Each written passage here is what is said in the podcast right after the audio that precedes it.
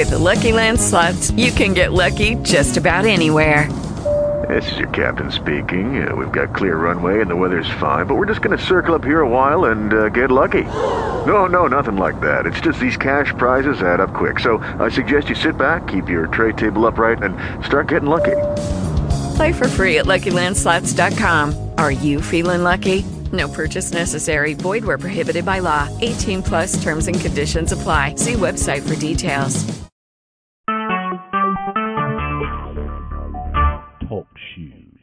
Recorded live. Hello, this is Michael Adams from Nothing But the Truth, One Man's Journey to Find It.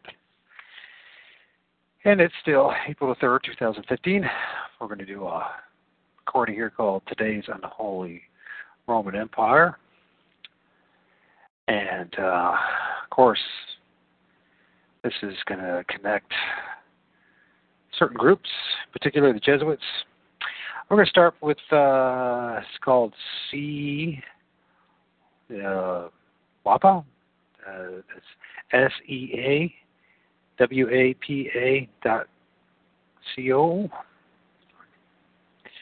Anyways, uh, they have a little website here, and I found some interesting information, so I'll share that with you. Then we'll probably play a video.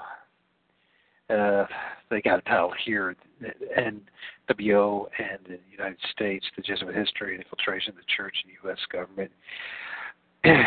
well, yeah, plus there's more. And, uh, of course, uh, Ian is, uh, I think that's his name. Anyways, he's a Seventh-day Adventist. And they do a good job of exposing the Jesuits. They just, uh, of course, think they're a cult. They're part of a cult, so we got it. uh, be able to discern between what is maybe truth and what is error. So, anyways, I don't support the Seventh Adventist part of things that he does, but I do appreciate his work as far as historical work and uh, the Jesuits. So, actually, this video should be called uh, "The Jesuits Are Taking Over the Unholy Roman Empire." That's how I see it but I didn't make the video. And this is the reason why I'm going to tell you this, because we're going to do some reading, and then we're going to play the video to do some more reading. And one of the things you're going to discover is the Jesuits have complete control over the Western Europe, NATO, uh, the Roman Empire, including the Western Hemisphere, it looks like at this point. But for some reason, the only thing I could think of, the reason that being, is that it's convenient to put all the blame on America and to focus on America and have because it's the whipping boy right now for the unholy Roman Empire. But we have to remember that the financial and the religious centers of this unholy Roman Empire are still in Western Europe, and they control the military. They always have. They always will anyways, this what this title this part this article from them. Once again, see WAPA uh, is the Jesuit order and the Los uh, uh, or uh, Labredos, Los Labredos origin. And I'm sure I'm saying that wrong. I've heard it said different ways, but anyways. When the Lamb opened the third seal, I heard a third living creature say, Come and see. And I looked, and therefore before me was a black horse. Its rider was holding the pair of scales in his hands. And then I heard what sounded like a voice among the four living creatures say, A quarter of the wheat for a day's a quart of wheat for a day's wages and uh, three quarts of barley for a day's wages, and do not damage the oil and the wine. Revelation 6:5. Okay. The Jesuit order, or the Society of Jesus, is a covert military organization founded by Ignatius Loyola, a member of the Spanish Gnostic sect Los Alambros. Alambreos. I'm sorry for not saying that right. So in, 19, in 1534, uh, the Alambredos Spanish word for the illumina- illuminated ones, were the, a secret society of Gnostic religion that combines Eastern mysticism with um, uh, monotheist, monotheist religions and mystery religions. Origin. The El Lombreros, or Lombreros, El Lombrados, maybe that's what it is, were a sect of people of noble bloodline who believed that the human soul could evolve into a degree of perfection in this present life and comprehend the mystery of the Trinity. They believed that when a person's soul reaches this state of perfection, the union with God, they could commit any criminal, any crime, I mentioned probably say, uh, or, or any criminal, immoral, or sinful acts, okay, without staining their souls. I'm going to expand this. Once again, I should learn my lesson by now that I need to expand this. It's just uh, hard to read.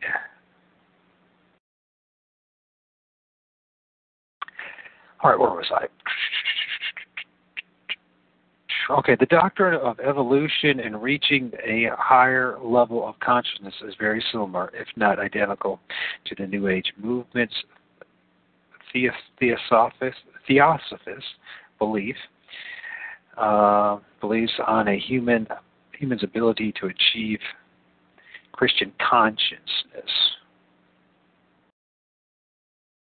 and become a Superman. Illuminism uh, uh, was also the name of name for a Babylonian mysticism in which initiated members of this religion claimed to be illuminated in possession of an inner light. So if you look at being at uh, Christian consciousness and then we could think of uh, Course of Miracles that uh, people are getting themselves involved in. so possessing an inner light, meaning that they had a consciousness that they were God men. Gnosticism and Eastern mysticism, including the mystery Babylonian religion, teaches that its members are gods in the making, that sounds like Mormonism, and that the Lucifer that Lucifer is the one that makes us realize that God within us and evolve this into our full potential without the need to repent of our sins, as his name means morning star and the illuminated one. This doctrine, which is nearly identical to all secret societies called the Illuminati, the illuminated ones. Ignatius Loyola was born in 1491 in present day uh, Gipuzkoa, and that's G I P U Z K O A, Basque um, County, Spain. Basque, maybe it is. Uh, Loyola was a member of the Los Alumbrados or Lombrados, also adopted a military career in 1517, fighting for the Duke of Najera, the, the Viceroy of Navarre. Isn't that interesting?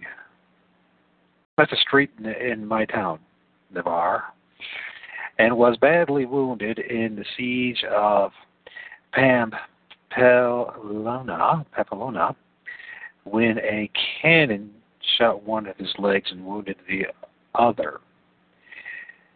Loyola had to have his leg reset without anesthesia, and instead of healing, it became worse. Eventually, his leg healed and he was out of danger, but one leg was shorter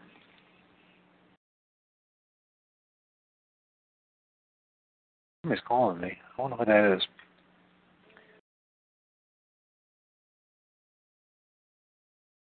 Anyways, where was I at now? I'm sorry about this. Uh, Okay, yeah, yeah, yeah, yeah. So he's out of danger. Short later, okay, the inch resulting in his injury. Loyola ordered his surgeon to cut off part of his bone and to systematically stretch his leg, which was a very painful procedure, all for the vain purpose of wearing boots that were in fashion at the time, and in return being a handsome courtier and soldier he once was. While re- recovering his wounds, Loyola became bored and sought to entertain himself by reading tales about chivalry to fuel his fantasies of returning to his former glory as being a soldier. But as there were no books on but as there were no books on chivalry, he was brought religious books that were only books available at his castle, where he was recovering. Loyola submerged himself into religious Catholic lecture, or it was supposed to be literature, probably. and during this time, he claimed to have had a fantastic spiritual transformation and came to the conclusion that his church, just like any state, needed an army. In 1522, Loyola wrote his spiritual exercises, which are nothing more than visualization, contemplation, and mental exercises, very similar to the meditations of Eastern mysticism and Gnosticism. Oh, and by the way, the Desert Fathers. In 1527, Loyola was being investigated by the uh, Catholic Church for his connection with the Los Alumbrados, and the Spanish Inquisition, led by the Dominicans, brought Loyola in for questioning him about his secret activities with Los Alumbrados.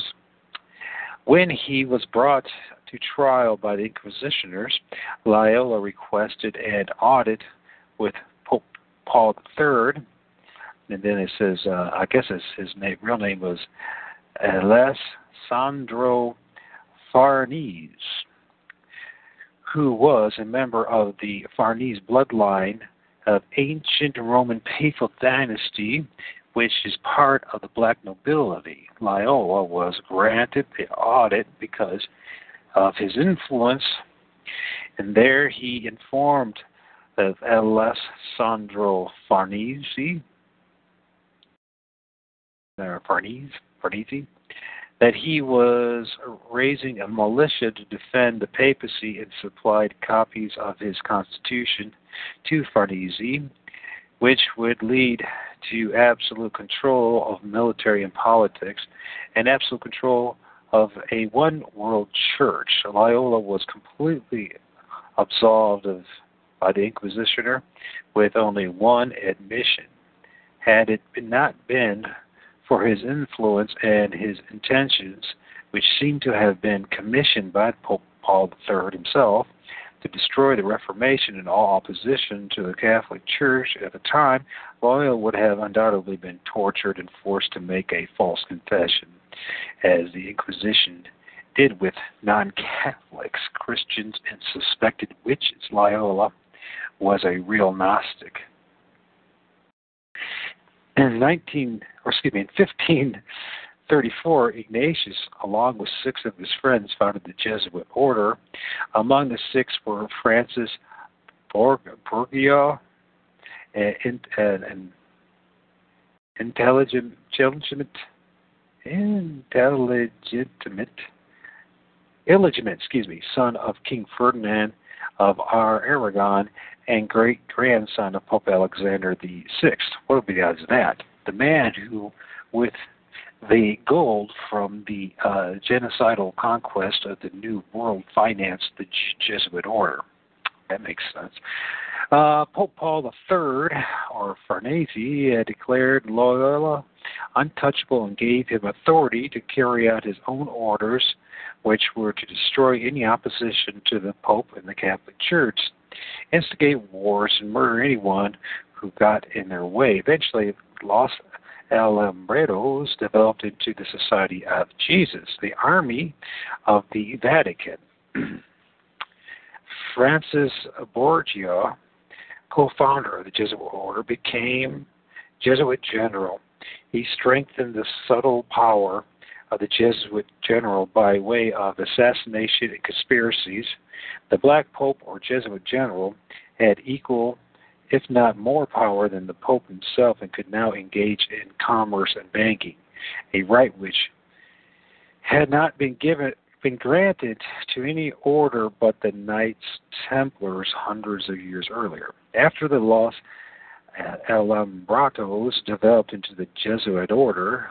Many secret societies of Illuminati developed in other regions.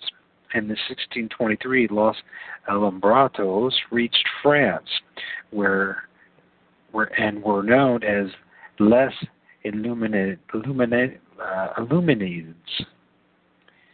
Uh, in northern Arabia, the group called the Rosh Shan,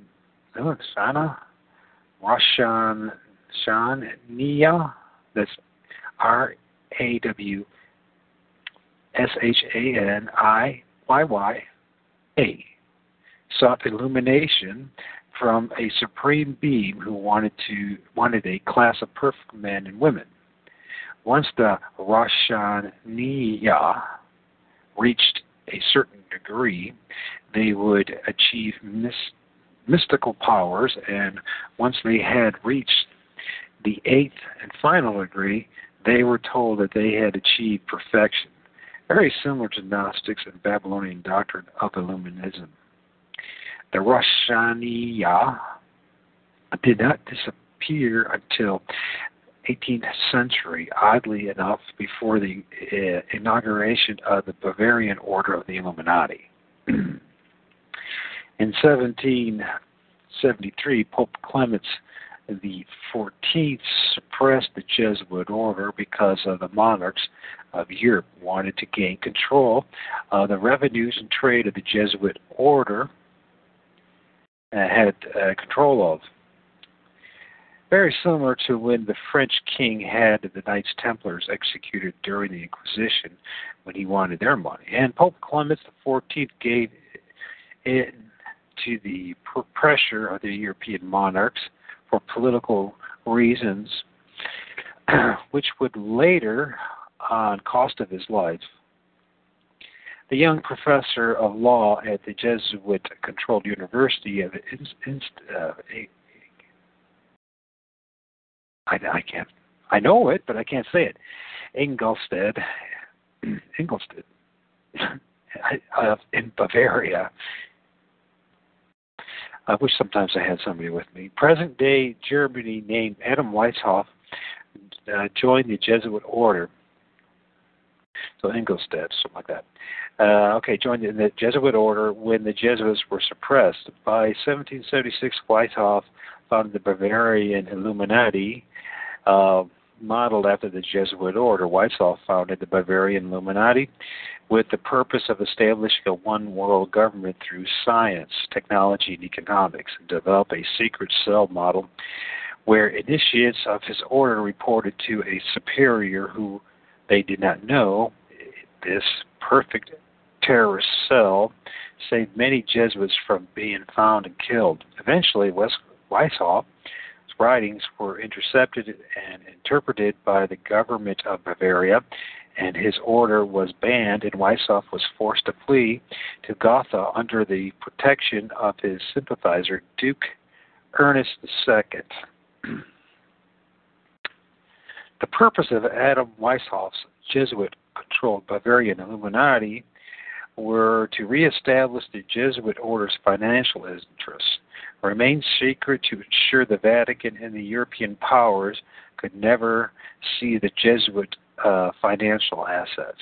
Now, I just have a little point here, and I know I'm starting to really think that the Jesuit order and the Black New Noble, Noble I can't say things, nobility, the Black nobility, um, and if we look at Europe and its institutions, along with uh, the Western Hemisphere, and yeah, the United States government, you know, the, the United States, uh, Washington D.C., the District of Columbia, um, and many others, uh, independent cities throughout the Western Hemisphere and other places, are all in cahoots together. And this is all this part of this unholy, today's unholy Roman Empire, and that uh, the Jesuits are uh, a top dog in all this, but they're not the only dog. And it's interesting to see that how little is being talked about NATO and about uh, the EU and about um, the banking system in particular in, in uh, Europe. Um, and everything seems to be just blamed on the United States government. I'm not saying they're innocent. I'm not saying they're not part of the whole unholy Roman Empire conspiracy but they're not the only ones, and they certainly don't act unilaterally. That's just being demonstrated over and over again. They might present that to uh, us in some way, but um, the truth of the matter is, I'm looking at this modern country, and uh, when it comes to international or geopolitical uh, politics and, and military actions, it seems that there has to be some kind of green light given to them by Europe.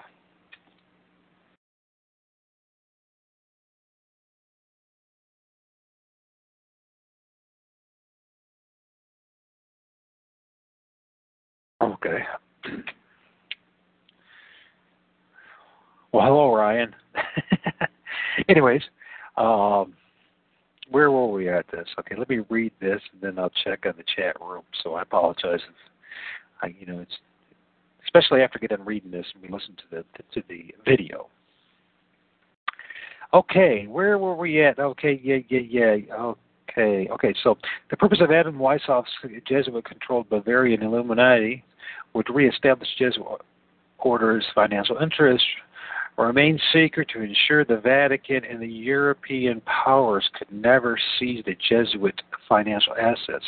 It used network and power to extract revenge on the European nobles of France, Spain, Portugal, Parma, Naples, Austria, who forced the suppression of the Jesuits. Doesn't sound like a institution or religion that was dead on its feet back in the 19th century, as others seem to claim. Of course, that would be the Seventh-day Adventists and people that were on the show, but I'm not really at war with anybody. I'm just questioning their logic. That's all. The subvert and subvert the English Masonic movement and prevent its spread of secular constitution to democracy, such as the U.S. in revenge for taking over the profitable business interests in Asia, the East India Company. And finally, to take undertake action forces of the Pope and the Vatican to reestablish Jesuit order and to never again force its suppression. Weishoff's Illuminati secret cell was also used to uh, great effect to plan the revolution, French Revolution, years later, which led to the rise and fall of Napoleon Bonaparte. After the Napoleonic Wars in 1814, the monarchs who called for the suppression of the Jesuit order were no longer in power, and the whole political climate in Europe changed with the Congress of Vienna, the Treaty of uh, European Powers. While Napoleon, a mere tool of the Jesuits, and you will see that they don't even hide it in a lot of their artwork when they talk about what happened in 1798. There was always a Jesuit behind the uh, general that represented Napoleon and the Pope.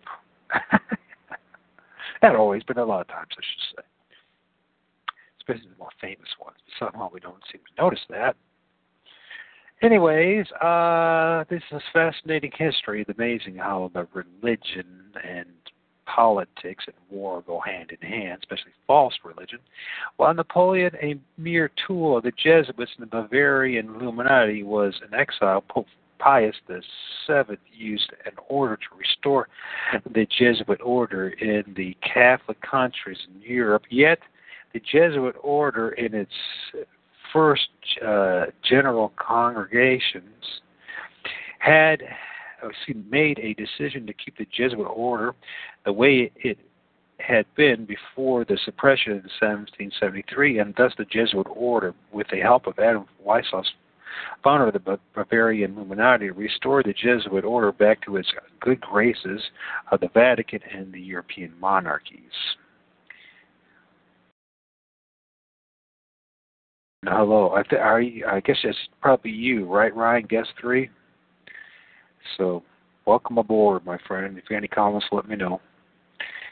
Um, it's going to be an interesting ride in the next couple hours because after videos and a few readings, then uh, going to have an interesting debate with a Protestant who was a Roman Catholic king, a Protestant, and then a Protestant debating a Catholic who. So here we go.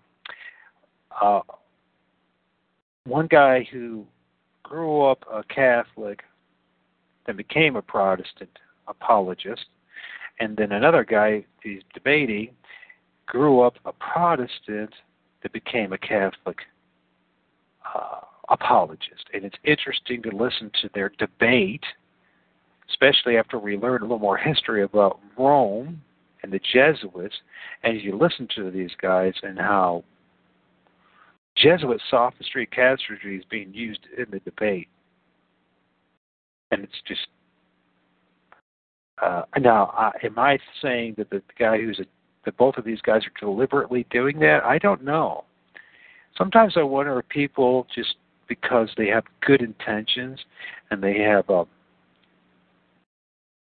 you know they, they present themselves you know they you know they don't want to offend people. I i understand this.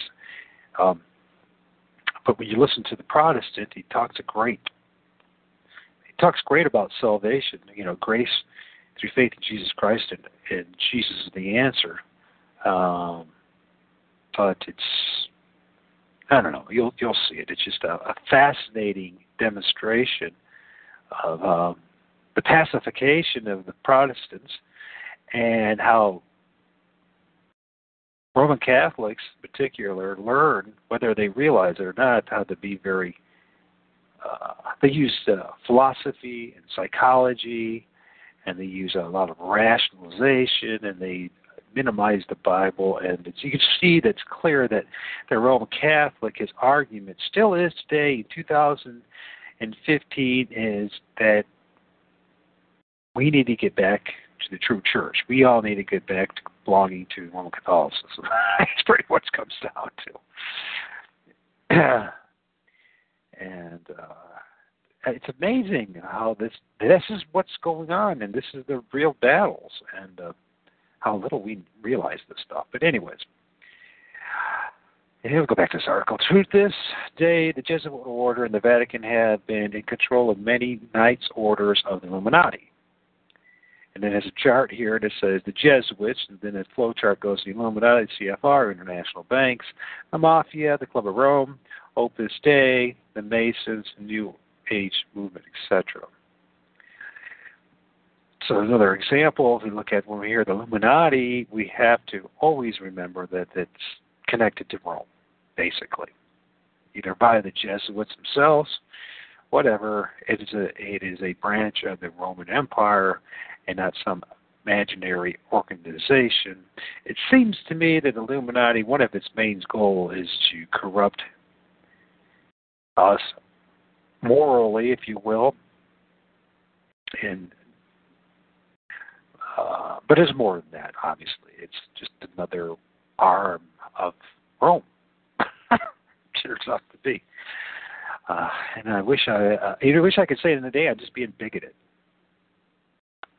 and of course there's the, you know the, or, the importance in all this at the end of the day is to understand why things are going on and why not to end up joining a false organization, a false religion that does not truly re- represent Christ's teachings. So that's how I see it, and not to put too much faith in all these organizations. So, or in man, if you will. Um, anyway, so the Knights, okay, here we go. So they completely control most of the powerful organizations in the world, which include the Knights of Malta, who has uh, sworn complete allegiance to the papal orders until death. The, the Skull and Bones, uh, Freemason, uh, uh, Mason York, and Scottish Rite, the Grand Alpha Lodge, the Grand Orient Lodge, the Knights Templar, the Royal Order of the Garter, the Priory uh, de Sion, Rosicrucians, the Thole, Thule Society, the P2 Lodges, just to name a few. The educational, religious, uh, says Mormon Jehovah's Witnesses, New Age uh, movement, uh, and of course, they neglected to mention the Seventh Day Adventists, but I'm going to put them in there. Uh, the Seventh Day Adventists are part of that. In fact, all these movements and you find in the 19th century, and I've said this now numerous times, and I'll keep on saying it, the connections are just, you know, starting to become overwhelming. So we get the Mormons, Jehovah's Witnesses, which came out of the Adventist movement – Russell was a, a Seventh Day Adventist before he started this. You got the Seventh Day Adventist movement. We got the New Age movement. We got the uh, Brethren, the Plymouth Brethren coming out of this. Um, we got the uh, uh, and it goes on you know. Then we got the uh, Christian Zionism and then the uh, the, the dispensationalist movement and it's corrupted the Baptist church. So I mean, the problem is is that you can't just focus on the Mormons, Jehovah's Witnesses. You got to focus on the, whole bag of tricks that they have. At least recognize them. You don't have to focus on spend a lot of energy on it, but just recognize that Rome has infiltrated the church uh, as like an inside job. It's it created all these cults to confuse people and lead um, us astray from missing the basic truths of the gospel and turn us back into this legalism and this false religion. So, and I think they real there's a reason for that, obviously, because they eventually want all of us to get back under the wing of Rome, which turns out to be one heck of a of a, a cult.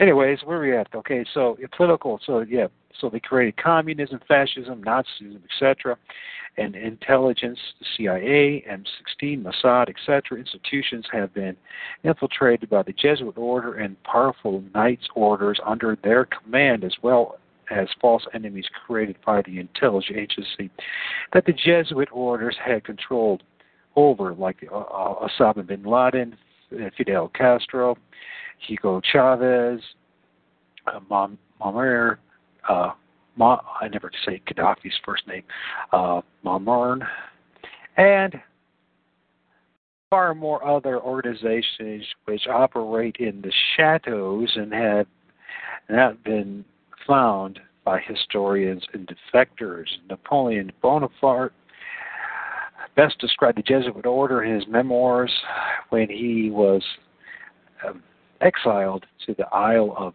St. Helena in the middle of the South Atlantic Ocean. The Jesuits are a military organization, not a religious order. Their chief is the general of an army, not a mere father abbot of a monastery. And the aim of this organization is power, power in its most despotic exercise, absolute power, universal power, power to control the world by the volition of a single man. The general of the Jesuits insists on being master sovereign over the sovereign. Wherever the Jesuits are admitted, they will be masters. They've done a good job in the United States and Western Europe and basically Western Hemisphere and wherever else they go. So, the cost of of what it may cost what it may, every act, every crime, however atrocious, is a meritorious work. It's committed for the interests of the Society of the Jesuits by the order of the general. The Jesuit order also committed many murders among the assassination of the uh, J.F. Kennedy uh, and uh, you know, to think about that, there's endless. It's JFK, if it's in our country, many presidents, but more than just presidents. And if you look at Western Europe, and why do they never talk about Western Europe and all the acts that they do? It seems like all the focus is on this country. You can never find anything about what they do in, you know, their center, Western Europe. So, anyways, uh, anyways, uh, so yeah, so the assassination of John F. Kennedy, which was ordered by the Black Pope, exec, uh, executed by Pope John II, and carried out by Francis Cardinal Spellman. Archbishop of New York, who was a Knights of Malta, Shriner, Freemason, Knights of Columbus, and Mafia Dons, common thugs under his command. The reason behind the president's assassination was because by enacting Executive Order 11110 and injecting $4.7 billion into interest free United States notes, which were recalled after he died. His resisted, he resisted the Pope's temporal power and threatened the Federal Reserve Bank, the Jesuit monopoly. And the reason why they sank the Titanic, and I know this is going all over the place, and thus he interfered, interfered with the 14th Amendment, amendment that the Jesuits created in 1868 and designed to restore and maintain the temporal political power to the infallible Pope. And then it goes through the secret oath, and I'm not going to read that. You certainly can find that online. The Jesuit oath. Just look up Jesuit oath, and you can read it. And it's, and it's a horrendous oath, and it's something that, if it's true that these men are swearing by, which there's no reason why not to think at this point, they're not swearing by it. Uh, it is something worthy of reading. What's been spread on, it's been read on this show, and I'm sure we'll do it again. So with that, I'm now going to play this video. I don't like the title of it. I think it's a little uh, biased and misleading because it says the NWO in the United States. The United States is part of the NWO, but I guess people want to focus a lot on the United States. I guess they've been conditioned, whether it's in Western Europe or the rest of the world, that we're the center of the center of the universe, if you will. Of course, the United States is not. It's just a satellite state of the unholy Roman Empire. In some way, this video actually is going to demonstrate that, actually. But I guess, you know, because he's European. By the way, he has a, a horrendous English accent, so, and the music, too, is going to be in the way. But you can find it on YouTube if you want to watch it maybe I could put this on here so if everybody wants to watch it, they certainly can. If not, you can look in the information box and um, and find it there. But it does some good graphics. Uh, like I said, sometimes graphics can also, you know, this whole thing, a, a picture could be a mean a thousand words. A lot of times, those thousand words part of deception itself, and that picture is too. So you got to be real careful when you're looking at things. So you're really looking at what you think you're looking at. And one of the things you're going to point out is how masterful. See, uh, when you look at mass mass media, you look at television, you look at videos, you look at the movie industry, how the Jesuits control it, where it all started from for the Jesuits, along with other things like evolution and etc. What you're going to find is is that the Jesuits have trained and used others to manipulate our minds through imagery. And so we have to be very careful when we watch something that we can ask ourselves, are we really seeing something that's either true, of value, or is just an image somebody else wants us to see? Many times that's what it is, especially on the internet and of course in the movie theaters and uh, it's a way of manipulating our minds and making us lazy. I know that's happened to me. Videos make a man's mind lazy. That's why I like what I'm doing here. I know it's very, uh, you know, not very technical what I'm doing, but you know, it's getting back to the basics. And one of the things is reading and hearing. That's what we're used to. That's what we were designed to do. And a lot of these imagery that we're that we're seeing are just ways of manipulating our minds. So, one of the things I don't like about this video is the fact of music. I don't think that that's appropriate. I think it's very manipulative. I want to forewarn you about that. But there's good information if you can listen to the to the, the actual information. It's some good stuff.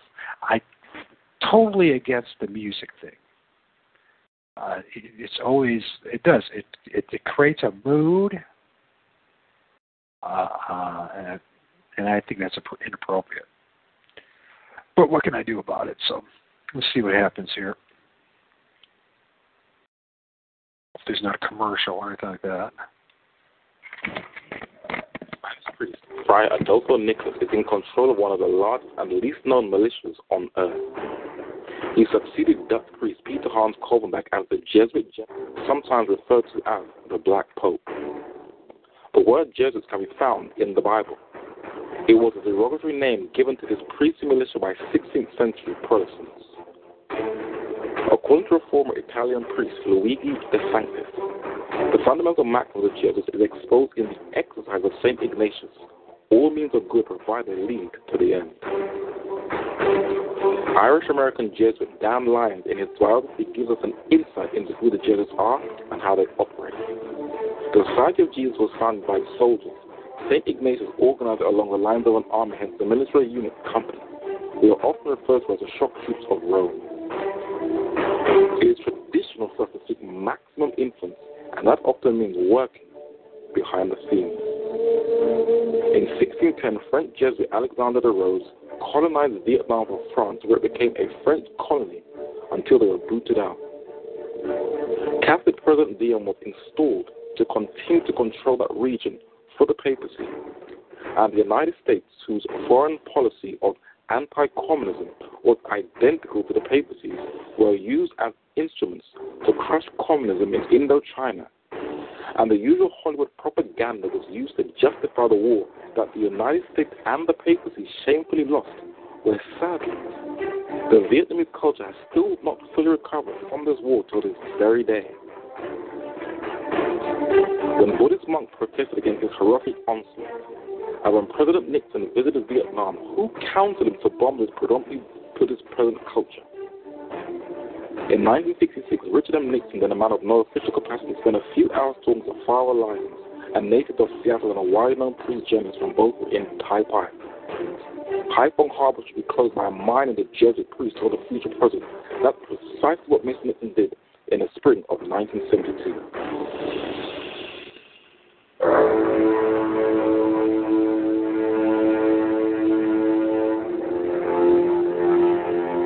In 2011, a film trailer was released called We Have a Pope, a comedy on the election of a new pope. Was it just Italian satire, or was it preparing the world for the resignation of one pope and the installation of a brand new pope? There is nothing wrong with speculation. The cardinals are adorned in bright red, the prophetic color of the papacy in the apocalypse. But what is very interesting is the striking similarities between the Pope in the film and the elected Pope, Francis I. The excellent PR of the papacy has presented him as a people's person who cooks his own food and takes the bus like a commoner, and most of the world press have already praised him. But there is a very dark, unrepentant chapter of his life that won't die easily, that time and most of the corporate controlled Western media have glossed over his role in the 1970s dirty war in Argentina. A human rights lawyer accused him of war crimes as documented in the LA Times on April 1st, 2005. But this has been sadly overlooked. 30,000 people were killed in a dark episode of Argentine history, and recently classified document shows the United States gave full back on that coup. A Catholic priest, Christian von Wernich, has already been jailed for his complicity of the murders as well as the president of Argentina, Jorge Rafael Videla. But who is the man in the top left who is giving him mass? It was the highest ranking Jesuit provincial in Argentina, Jorge Mario Bergoglio, the current and newly elected pope. In both the Vietnam and Argentine wars, the Jesuits have only intensified the conflict. Pope Francis I's coat of arms bears the Jesuit symbol IHS. The man behind the Jesuits was a Spanish Basque soldier, Don Inigo Ireco, who founded the Jesuits. After being wounded in a war, he had hallucinating mystical experience, and he lateralized his name from Inigo to Ignatius, which means ignite. While studying in France, he recruited a company of young impressionable minds, and in 1534, the Jesuits were founded in France, where it was officially approved by a papal bull in Italy in 1540 by Pope Paul III. The Jesuits' modus operandi that in order to control the policy of the world and future generations, we educate the children of today in medieval secular Catholicism, as the late French scholar Edmond has confirmed. The good fathers, as is well known, are just masters in the art of keeping up with their former pupils and installing them in life and give them their support. Needless to say, they expect their pupils to reciprocate. On the official app of the White House, Jesuit priest Charles Currie says that Jesuit educated students are in strategic areas of influence all over the world. John Brennan, the newly elected director of the CIA. Janet Napolitano, third United States Secretary of Homeland Security. John Kerry, United States Secretary of State. Denis McDonough, White House Chief of Staff. Mark Thompson, CEO of the New York Times and former Director General of the BBC. Michael O'Leary, CEO of airline Orion Air. Peter Sutherland, Chairman of Goldman Sachs International, the London School of Economics and Financial Advisor to the Vatican. Mario Draghi, President of the European Central Bank. Emilio Botín, CEO of Spanish bank Santander. And Herman Van Rompuy, the first and current President of the European Council. And in this picture, you can see him standing on the left, and seated under the pillar is the Superior General of the Jesuits, Adolfo Nicolas, who can also be seen the Jesuit educated priest, Antonio Mennini, the papal ambassador to Great Britain. Although this plaque is talking about Franciscan nuns, it does sound similar to the Jesuit experience, banned by the land of their birth. The Jesuits have been expelled from over 100 countries all over the world including the Vatican itself by Pope Clement XIV in 1773. The reason for this, their philosophy, the end justifies the means, have encouraged Jesuit warfare to crush Protestantism. Diego Leyna, the second superior general of the Jesuits, orchestrated the ethnic cleansing of Protestants in France in 1572. French King Louis XIV in 1685 was instructed by his Jesuit confessor, Francois de la Chaise, to force the Protestants to either join Catholicism or ethnically cleanse them from France. And that's exactly what he did.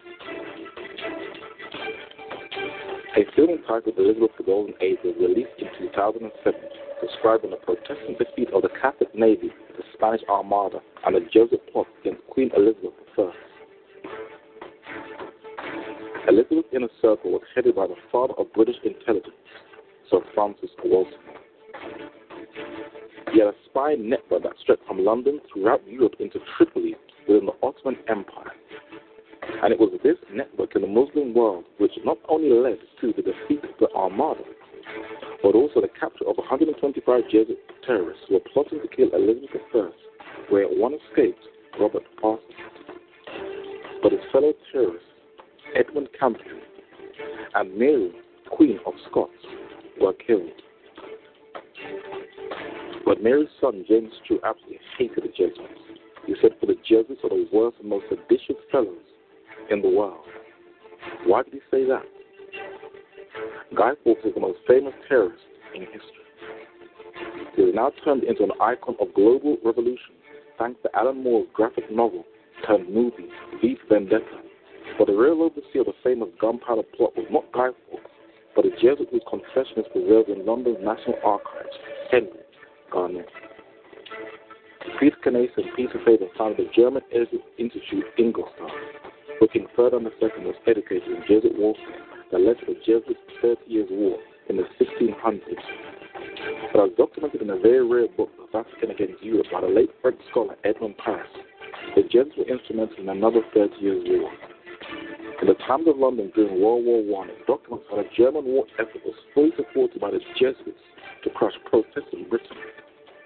But when that failed, the Superior General of the Jesuits, Polish priest Vladimir Ledochowski, had another plan to merge the continent of Europe together by war with a Jesuit educated student, Eugenio Pacelli, who was to execute this bloody Jesuit agenda, as the London Daily Mirror newspaper of 1954 has confirmed, and even more recently in London's Mail on Sunday. While a cardinal, Pacelli signed two concordats that to both World War I and to World War II. And not surprising, his top defender is a German Jesuit, Peter Gunther. Who assassinated President Abraham Lincoln was behind the American Civil War. The testimonies of General Thomas A. Harris, Samuel Morse, and a former French Canadian Catholic priest, Charles Chiniquy, in his book 50 Years in the Church of Rome, expose both the Pope and the Jesuits of siding with the Confederate pro slavery South during the American Civil War. Yes, without Romanism, the last also civil war would have been impossible. Jeff Davis would never have dared to attack the North had he not had the assurance from the Pope that the Jesuits, the bishops, the priests, and the whole people of the Church of Rome, under the name and mask of democracy, would help. Lincoln's assassins plotted in the house of Catholic Mary Surratt. In the film The Conspiracy, director Robert Redford does mention Catholic priest Jacob Walter, but he ignores that when Surratt went to the scaffold to be hanged, she was assisted by her Jesuit confessor, Bernardine Wiggins, whose Jesuit superior, Charles Stonestreet, testified at her trial. When the bounty was out for Lincoln's killers, Mary Surratt's son, Jesuit educated John Surratt, had fled the United States. And where was he to be found? In the third company of the Papal Zouaves, the Pope's personal guards in Rome. Lincoln's assassin, John Wilkes Booth, was killed in a shootout but it took place in the house where he was in hiding and was protected by a student of the Jesuits, Dr. Samuel Mudd. But where was Dr. Samuel Mudd educated?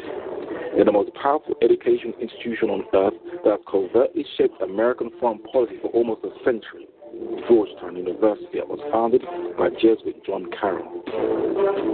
In 1919, Jesuit friar Edmund Walsh set up the very first diplomatic school in the United States, where it has trained and still trains United States political leaders.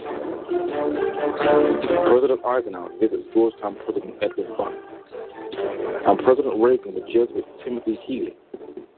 For Reagan's Secretary of State Alexander Haig was a Knight of Malta educated at Georgetown. Senior advisor to President Nixon, Gordon Reagan, Pat Buchanan. Former warmongering President Bill Clinton. The directors of the CIA, both George Tenet and the Bush administration and the last head of the CIA, David Petraeus, in the Obama administration, and retired warlord Robert Gates are all Georgetown Jesuit trained. It also invites warmongers to lecture and has others on its staff. Georgetown professor, Vietnamese Catholic Viet Dinh is the chief architect of the United States Patriot Act. With the most powerful education institution on earth, and with a Jesuit priest stirring the ship of the papacy, where the Jesuits have meddled in the wars for almost 500 years, only common sense will tell you what is in store for the planet.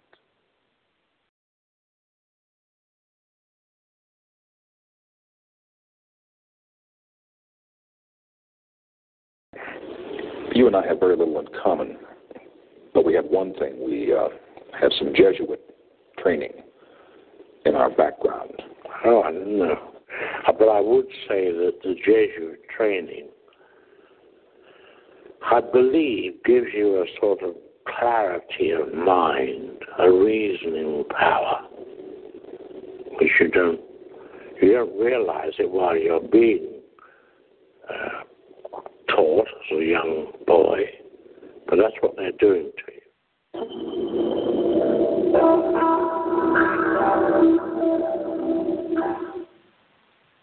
In 1973, Jesuit tactics were used in a film that was nothing more than the promotion of the Jesuit order, The Exorcist. The most feared deity of ancient Babylon, Pazuzu, was a demon that was possessing a young girl in this film. Based upon the true account of a Jesuit priest, the film makes God look weak and powerless, but the Catholic Church strong and majestic. Where an actual Jesuit priest, William O'Malley, stars in the film. The writer and producer of The Exorcist, William Peter Blatty, was educated by the Jesuits in Georgetown. Modern cinema is modeled upon Alfred Hitchcock, but its style can be traced back to the magic lantern of the 1400s, where a 17th century German Jesuit priest, Athanasius Kircher, revolutionized its invention to an occultic art form to lure people away from the Bible back into the fear of Jesuitine Catholicism. He is also the father of broadcasting with his megaphone. So why do few people know about the Jesuits what impact do they have on the world today? Jesuitism is an impenetrable mystery to 99 out of 100 of the Jesuits themselves. Russian mystic Madame Blavatsky had access to their own writings and quotes from them. The order has secret signs and passwords according to the degree to which the members belong. And as they wear no particular dress, it is very difficult to recognize them unless they reveal themselves as members of the order. There is also a secret class not only for the general and a few faithful Jesuits, which perhaps more than any other contributed to the greater and mysterious power of the order, says Nicolini. The Jesuits operate in a world that few people can see, and that is why they are so successful in what they do. In 1773, when the Jesuits were abolished under its head Lorenzo Ricci, Adam Weishaupt, a Jesuit professor of canon law, continued something that the Jesuits had achieved for almost two centuries infiltration. On this Catholic church in East London, you can see a pentagram. But in Freemasons Hall in Covent Garden in London, the headquarters of the United Grand Lodge of Masons in England, you can also find the pentagram. Freemasonry is seen as the most secret of the secret societies. But what is Catholic Jesuitized symbols such as the IHS doing in Masonic lodges? Jesuits you can see in this picture with the skull and bones. Later, Freemasons also have the skull and bones.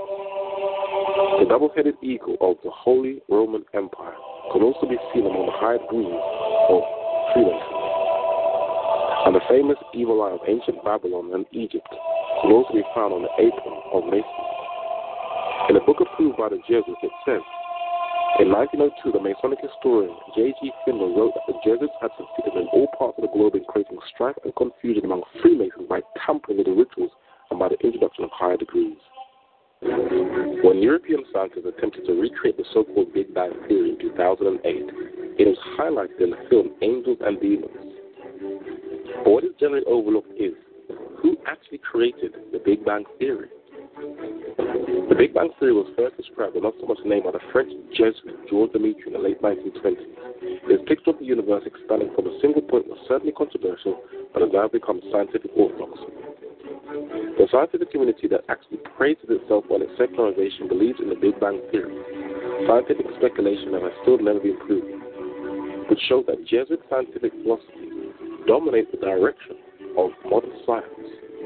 Where the top Jesuit science astronomers are Darwinists, who try to merge the secular and the sacred, which is called theistic evolution. For Jesuitism is founded not on the Bible, but upon the teachings of Aristotle, where the Jesuits' ratio to still impacts secular education today. It should not be overlooked that the advantages as well as the disadvantages of our humanist classical education are for the most part attributable to that pedagogic activity which at one time was spread by the Society of Jesus all over the world. The Jesuit president of Boston College, William Leahy, caused controversy when he welcomed warmonger Condoleezza Rice to Boston College, but this is not the first. The Dutch Protestant prince, William the Silent, was killed by the Jesuit assassin, Balthazar Gerard. The French Catholic monarch, Henry III, as well as his cousin and successor, Protestant King Henry IV, were both killed by Jesuit assassins, as well as Italian economist Pobbene Rossi. Why this fascination with word? Blavatsky tells us why. The Jesuits reckoned among the greatest achievements of the order that Loyola supported by special memorial to the Pope a petition for the reorganization of the abominable and abhorred instrument of wholesale butchery, the infamous tribunal of the Inquisition. The Jesuits took over the Inquisition from the Dominicans. And while many people think it is long gone, the London Guardian of 2006 tells us that the Inquisition formally ended only 40 years ago. In that same year, a Dominican, Joseph Augustine de said that the Inquisition was justified. That it means all these horrific instruments that bring the most excruciating pain, as well as torture, secret courts, military tribunals, and no trial by jury are just. When Benedict XVI visited Brazil, he praised the history of Catholicism, but he was blasted by the late Venezuelan president, Hugo Chavez, for the horrors of the Latin American Holocaust that was imposed upon them. But the Catholic Church, its horrors, made the film Apocalypto, which shows the natives of Latin America as complete savages who were saved by the Catholic Church. But there is one country, despite its own colonial horrors, that has put up the strongest resistance to the papal inquisition, and the British Supreme Court has a monument of King John and the Magna Carta as a memorial to this. What is the Magna Carta? The best authority on this is the Protestant historian J.A. Wylie. The great principle considered so early as the days of King John and Magna Carta after its conferment in the reign of Charles II in the famous Act of Habeas Corpus and held by all states were flourishing to be one of the main foundations of British liberty namely the inviolability of the subject saved by the authority of law. There are other monuments in places like Runnymede in the south of England near the River Thames, where the Magna Carta was actually signed as a memorial to this resistance. There are also memorials in places like Bury St. Edmunds in the east of Anglia that records the famous Magna Carta and the hundreds of knights and the 25 names of the barons that stood up to the Pope and pressured England's king to sign this charter. King John did not want to give in to the authority of the Pope. But when Innocent III, the godfather of the Inquisition, who eventually condemned the Magna Carta and threatened him, he gave in and handed his crown to the Pope's ambassador to England. But the English were not having it, and on the 12th of June 1215, he signed the Magna Carta, which English jurist Edward Coke adopted into English common law. The Puritans and founding fathers in the colonies of the United States also adopted it into their constitution, is now coming under question. Section 39 of the Magna Carta reads, no free man shall be seized or imprisoned or stripped of his rights or possessions or outlawed or exiled or deprived of his standing in any other way, nor will he proceed with force against him or sent out to do except by the lawful judgment of his equals or by the law of the land. But we're now seeing that secular politicians and judges on the back of the war on terror are trying to stealthily incorporate the principles of the Inquisition in the British system. When EU laws are undermining the authority of the Magna Carta, aligning itself with the threats of Pope Innocent III by sounding almost identical to Roman canon law. A person accused in a penal case can, even though absent, be brought to trial before the tribunal of the place in which the offense was committed. Accusing a person of a crime before it is committed is also from the Inquisition, which is displayed in the trailer of this post 9 11 film, Minority Report. Positive for Howard Marks. Marks, my mandated District of Columbia Precrime Division. I'm placing you under arrest for future murder of Sarah Marks and Donald Newman to take place today, April 22nd, at 08 hour. Where does the torture method of waterboarding actually come from to extract information from a suspect? It is from the papal Inquisition, as well as methods like spying on your neighbors the United States Patriot Act, which the last United States President George Bush Jr. incorporated into U.S. law. He also incorporated secret prisons and told the spying agency, the NSA, to spy on phone conversations of United States citizens. That was acted out in a film that did the exact same thing in 2008, The Dark Knight. With constant terror laws being passed threatening freedoms, President Obama continues the Inquisition for glorifying the use of torture in Kathryn Bigelow's film Zero Dark Thirty. While many may laugh and mock and think that the Jesuit agenda is outdated, the last Superior General of the Jesuits, Peter Hans Kolbe, in 2003 told us their objective. The efforts of the Jesuits to bring Britain back to the Catholic faith being praised by the leader of the order. It is not Britain a Protestant nation with a secular culture. What exactly do you mean by that? The Battle of Hastings, Henry VIII, Elizabeth I, and the Magna Carta are among studies will no longer be compulsory in a revised curriculum to be sent to schools. They can learn how Henry VIII was dressed, but nothing about the Reformation. Oxford Don John Wycliffe started the European Reformation in the 14th century to restore a superstitious age back to the true knowledge of God. In the Battle of Hastings in 1066, William conquered Britain for Rome. But during the Reformation, Henry VIII separated Britain from Rome.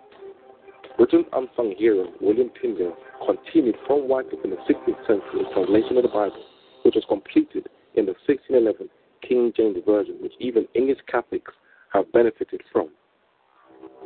The Reformation gave us true science, divine philosophy, the media, freedom of the press, freedom of speech, the right of society to govern itself according to justice and equity, educating the masses, public libraries, religious and civil liberty to protect us from ecclesiastical tyranny. But all these freedoms are slowly being eroded and undermined. In the 13th century, Catholic German Bishop Eberhard II called the Pope the Antichrist and Babylon. Three centuries later, Martin Luther did the same thing. Why do they call the Pope the Antichrist? In the Pope's own words, in the book Crossing the Threshold of Hope, it says, The leader of the Catholic Church is defined by faith as a figure of Jesus Christ and is accepted as such by believers. The Pope is considered a man on earth who represents the Son of God who takes the place of the second person of the omnipotent God of the Trinity. Have no fear, he says, when people call me the vicar of Christ, when they say to me, Holy Father, or Your Holiness, or use titles similar to these, and seek even inimical or conflict to the gospel. This has not stopped Protestants like Billy Graham and one of the former heads of the Church of England, Lord to accept papal supremacy. And bishops like T.D. Jakes, who are now dressing like Roman Catholic cardinals, and are now part of the movement to merge all the Protestant churches with Rome. Why is this? The late Abraham Hatton tells us why. Ecumenism, which from its very beginning, coupled with Protestantism leftist political bent, resulted in the enfeeblement of its major Protestant bodies. So we see that the Jesuits are working with the Protestants to weaken the process Protestant churches, and this was done with the power very recently confirmed by Jesuit in Vatican II. Vatican II was opened by Pope John the 23rd, and he gave it the instructions to Jesuit Cardinal Augustine Bea. And we're seeing in Vatican II the attire of the bishops is in the papal mitre from ancient Babylon. But what we're now seeing that Protestant churches are now adopting the attire of the papacy, which shows that the Jesuits' work and agenda of infiltration and conquering Protestant churches has almost come to completion.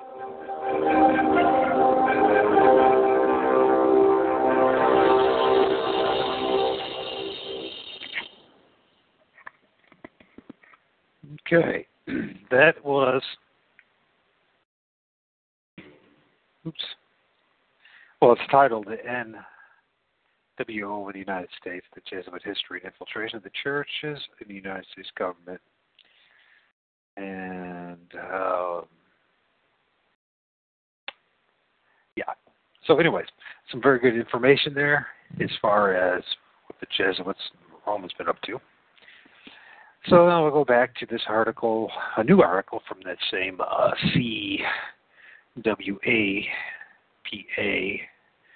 Co. And uh, in case somebody shows up in the chat room and they want to see it, I guess they'll give it to them. Uh, people come and go.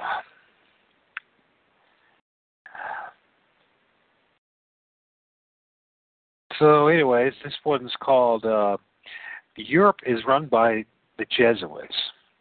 Introduction The Jesuit Order that continued the reign of the Holy Roman Empire is almost 500 years old covert operation, geopolitical, male only organization structured as a secret military operation. And then it says demanding secret oaths and complete obedience to each direct superior, which is ultimately the superior general, often nicknamed the Black Pope, since he dresses in black and stands in the shadow of the white pope. And then there's that famous painting that I think is from the, this Seventh Day Adventist, whatever that is, for it's worth. They use it all the time, anyways. Of uh, and uh, that uh, general that represented uh, Napoleon's army uh, supposedly took over uh, the papacy and took the pope back to France, and in the background was a Jesuit. Which tells me some things. Anyways, it, let's see what this this is. Holy Roman Empire. Interesting little graph that they have. I don't know if it's true or not, or truly exact accurate, but it says know your history, and it starts out you know, how the whole you know these uh,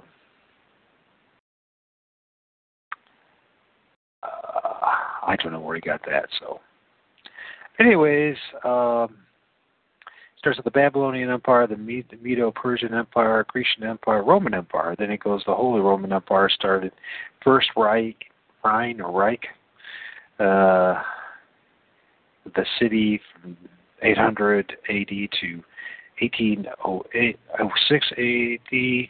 Then from 18 71 to 1918, the Second Reich, and then the uh, Third Reich. Reich is the uh, third, 1933 to uh, 1945. The Fourth Reich, they say, started in 2004 to in 2014, and then they're saying the Fifth Reich, uh, BRICS, that's started last year. I don't know. Interesting. Interesting, interesting, but I don't know. Anyways, back to this. The Society of Jesus, as they are uh, officially known, was originally used by the Vatican to counter the various Reformation movements in Europe, to which the Vatican lost much of its religious and political power. The absolute temporal ruling power has always been the Vatican's institution's primary objective. The Jesuit order is since 1814 in complete control of uh, obscenely wealthy Vatican institution and the Catholic clergy hierarchy, and presently also controls various organizations together with the military order of Malta, such as the United Nations, the New World Order government, NATO, the military power, uh, European Commission, uh, the Fourth Reich of the Holy Roman Empire. This is what this person says in this article. The Council of the Foreign Relations and other thinkers or policymakers, various central banks, uh, Ponzi schemes, fiat currency system, big corporations to monopolize the world, secret services such as the CIA, Mossad, Inter- Interpol, NSA, MI6, KGB, um, numerous societies and cults such as Freemasonry. Well, let's look at a couple of these things. Let's look at uh, see what kind of big uh, corporations they monopolize. Well, it doesn't have anything there. We have to go look for that. Okay. Let's see what this has to say. Maybe it has nothing to say. Brotherhood and secret societies. Um,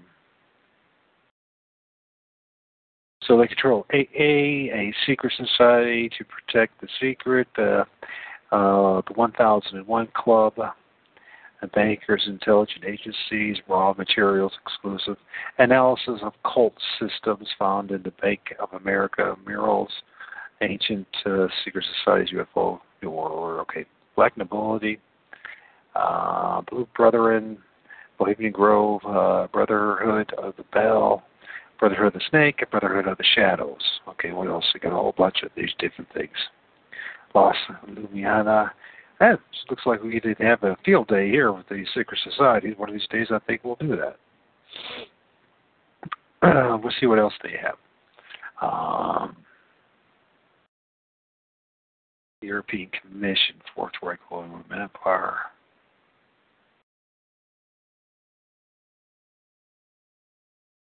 Paperwork. Okay, okay, all right. Um, yeah, there are plenty of reasons to keep a close eye on Herman von Rompuy,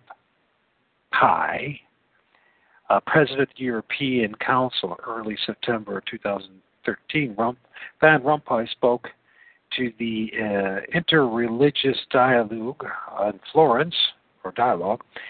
The um, world press did not notice, but fortunately there was still the uh, Catholic uh, news of Newsblad. I don't know. It's some kind of I don't know what language that is.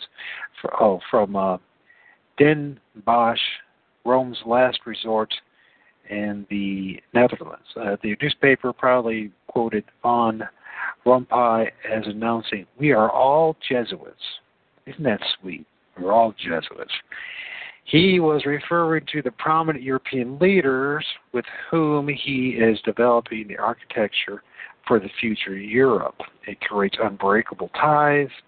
So there is a Jesuit international, quotes, we are all those people that, who are those people that von Rompuy himself schooled by the Jesuits in St. John Berkman College in Brussels. Brussels. Something we never hear about, especially those people that live there don't talk about. Was talking about first of all, there is Josh Manuel uh, uh, Barroso, President of the, of the European Commission. Secondly, there is Jean Claude Juncker, Prime Minister of Luxembourg and Chairman of the EU Group. Van Rompuy, or Rompuy, also mentioned the President of the European Central Bank, ECB, Mario Draghi, Draghi, Draghi is what his name is, who was schooled in the Roman Jesuit College Instituto Miss uh, Miss I can I didn't even gonna try that. I'll try it again. Math Similiana uh, Similiana uh, Massimo. Uh, the Italian Prime Minister Mario Monti and his Spanish colleague Mariano uh, Rajoy have also been shaped by the Jesuit colleges.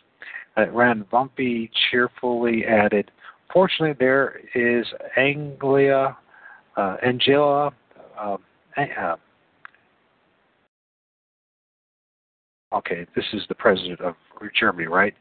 And Angela, Angela Merkel, a stubborn daughter of the of a vicer or vicar for the former DDR to act as a counterweight listening to Von Rompuy, you will instantly notice similarities of the Jesuits with Europe. The Jesuits formed the vanguard of the Catholic Church. Like the European elite is the vanguard of the European uh, inter- uh, integration, both portray themselves as the elite, elevated above the ordinary people. Their methods are very similar. A sophisticated lie and purposeful deception is allowed when framed in the interest of the greater goal. A barely contained cynicism uh, typifies the attitude towards the normal citizen, the ignorant fool who within a democracy needs to be protected from himself. The Catholic and European elites work together in inner circles. This makes a lot of sense when I was in Europe. That's what I saw. And I didn't even realize what I see it at the time. And now I look back and I'm like, oh, okay. It didn't mean anything to me. But it's just young and dumb. So now I'm just old and dumb. The rest is pros or prose. Hi, pros. The rest is pros. Okay. Rose prose. I guess that's what it is. Prose. Uh, Van Rompuy uh, Barroso, Monti, uh, Rajoy are frequent visitors at papal audiences.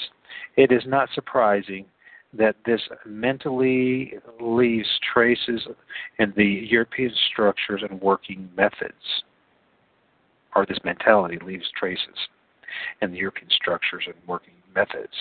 The ECB has a governing council of 23 members, among which are six members of the executive board. The ECB setup is hardly different from the Vatican. The governing council ranks no women, is not accountable to a parliament, and the minutes of its meetings are classified.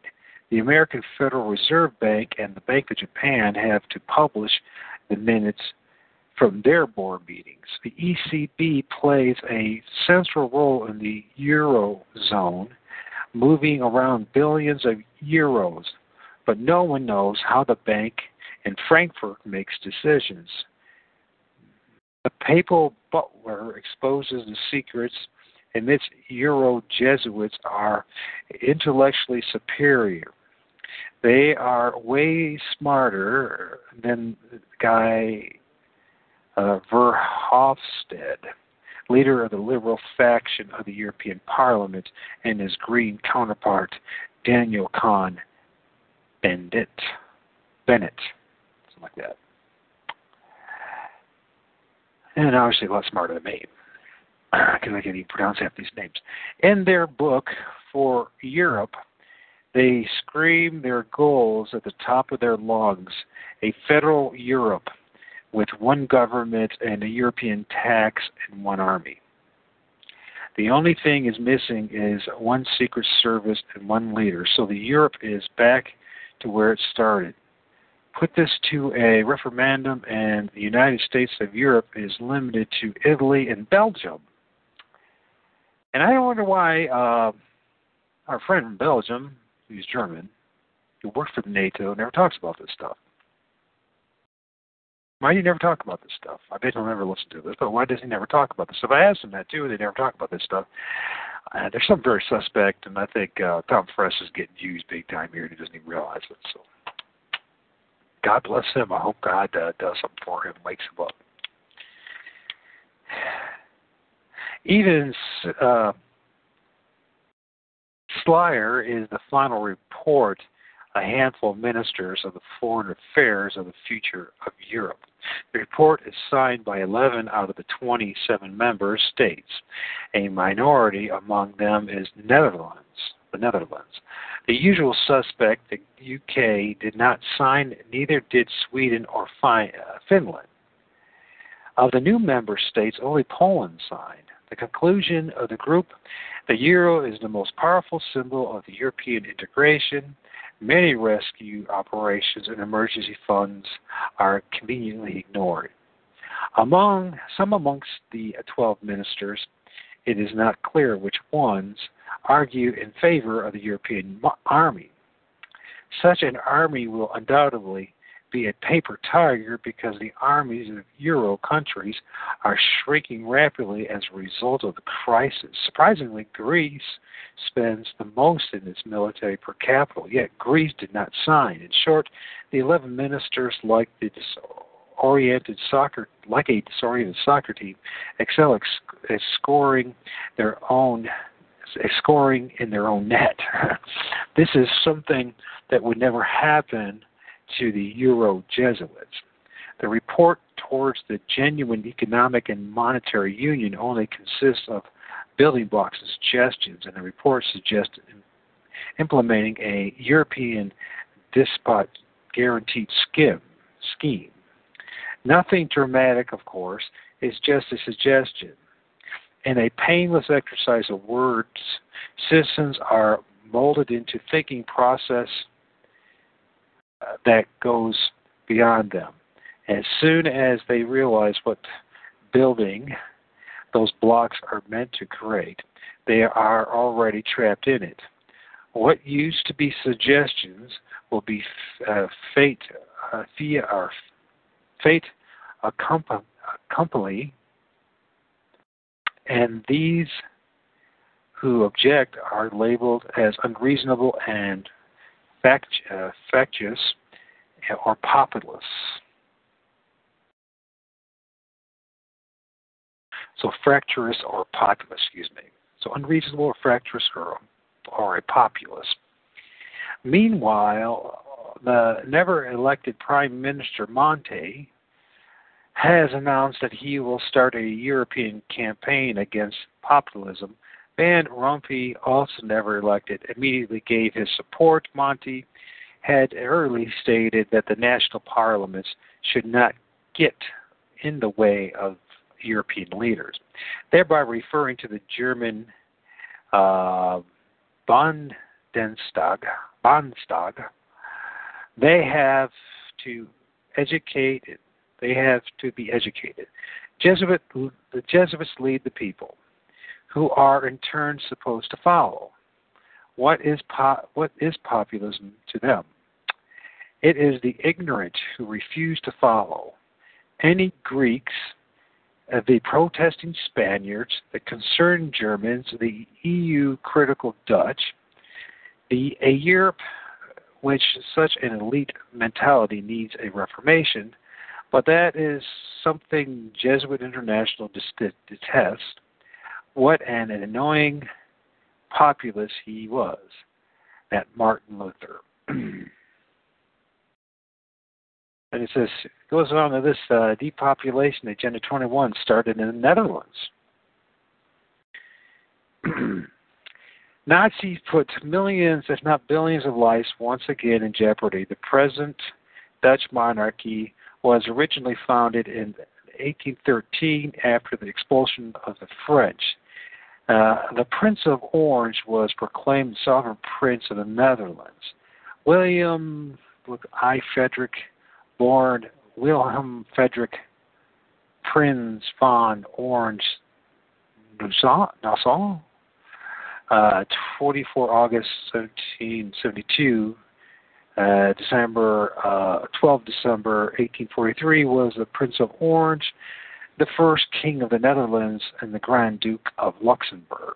In Germany, he was ruler uh, as first or first of the for Principality of uh, Nassau, Orange, uh, Fulda, Fuda, I don't know, from 1803 to 1806, and of the Principality of the Orange Nassau.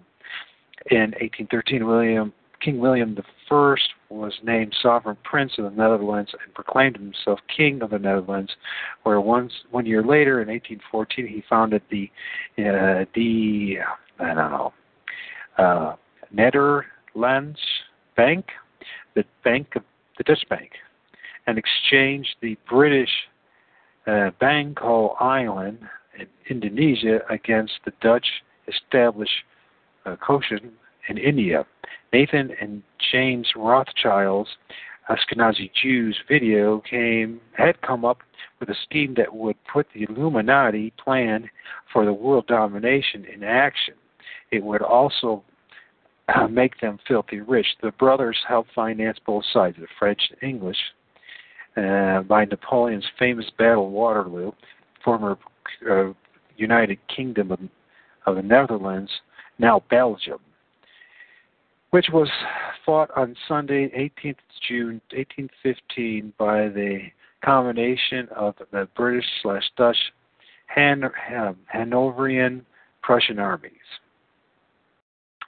With advanced knowledge of the British victory, Nathan Rothschild spread lies that the British had been defeated, which caused a crash of the value of the British government bonds, while panic, panicked English investors sold their uh, life savings. Nathan Rothschild bought up their bonds for pennies on the dollar.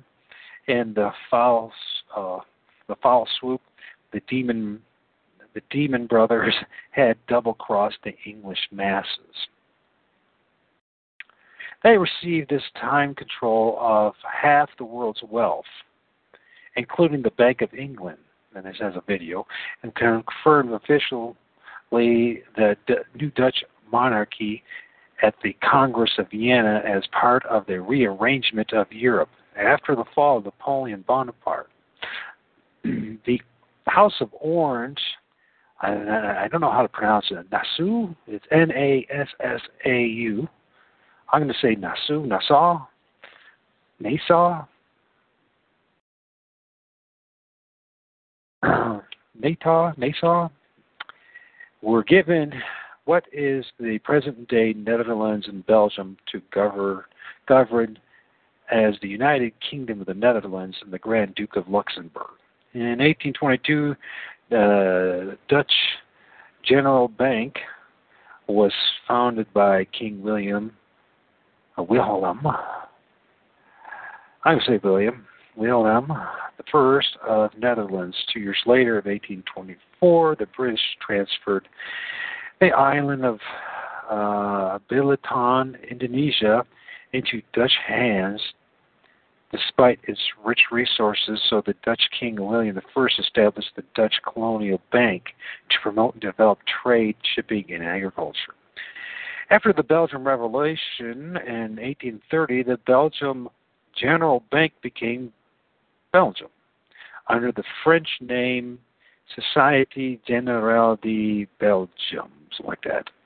In the year 1900, the, Belg- the Dutch Colonial Bank Queen uh, Wilhelmina founded the Dutch cocaine factory, NCF, and I guess they have a video of that, in the Netherlands, Amsterdam, which produces in the 20th century a large scale cocaine out of the Dutch East Indies grown cocoa cocoa plants. And in 1910, the NFC factory, once again, then they, um, which stands for the Dutch cocaine factories, or Netherlands, uh, had become the largest cocaine factory in the world. And 28, did you know that? I didn't know that. No wonder it's so important, this cocaine. Such an integral part of the Roman Empire, apparently. Uh, on the 20th of July, 1914, began a global war centered in Europe, World War One, and lasted until the 11th of November, Uh, 1918. And it says here in video, it was predominantly called the World War or the Great War, and it involved all the world's greatest powers. During World War One, the Dutch cocaine factories (NFC) expanded, and soldiers were drugged worldwide as fighting machines. The tablets were pressed in England and supplied to countries worldwide, including to the Germans. Listen to the interview English. So they have an English interview here. Despite the Opium Act uh, just after World War One in 1919, the Netherlands manufactured and exported further because of the huge international market with cocaine addicts they had created World War One. What actually happened, according to Benjamin Freeman, and says there's a video of one, two, three, four. Okay. So it must be one must be aware of the fact that the repetition. Hold on a second. Hold on a second.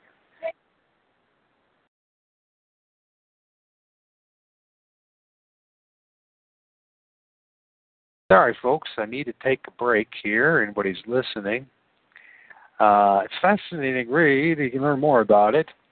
Let me, uh, we'll start this video because we're still, not, we only got in there. Uh, yeah, I'm going to start this video, this, this debate, and I want you to think about things. I want you to think about what you're listening to. I want you to think about how the use of uh, Jesuit sophistry, how they're using uh, something that seems really probable, logical, but uh, is you know a whole bunch of deception think about what's being said, especially the guy who represents the Catholics, how he doesn't really address the issues. And what the real issue for this Catholic is, is he wants the Protestants to rejoin the Catholic Church. Also, listen to what Bowman has to say as far as the uh, what it means to be a Christian if you're a Protestant. And it has nothing to do with the religion you belong to, but do you have faith in Jesus Christ? Do you really believe that what Jesus did? that Jesus is the answer, and none of this, you know, rituals, traditions, and all that are the answer. So it's fascinating, uh, but I do want you to think about what you're hearing. I want you to think much more deeply. Don't get touched with all the emotionalism. Uh, don't be controlled by it. Don't be fooled by all the emotionalism. And uh, let's check it out.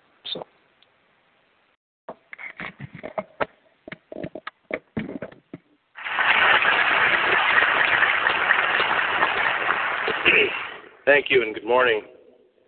Since I won the coin toss, Rosette lost the coin toss, and am going first, let me begin by trying to explain what I understand us to be doing here this morning.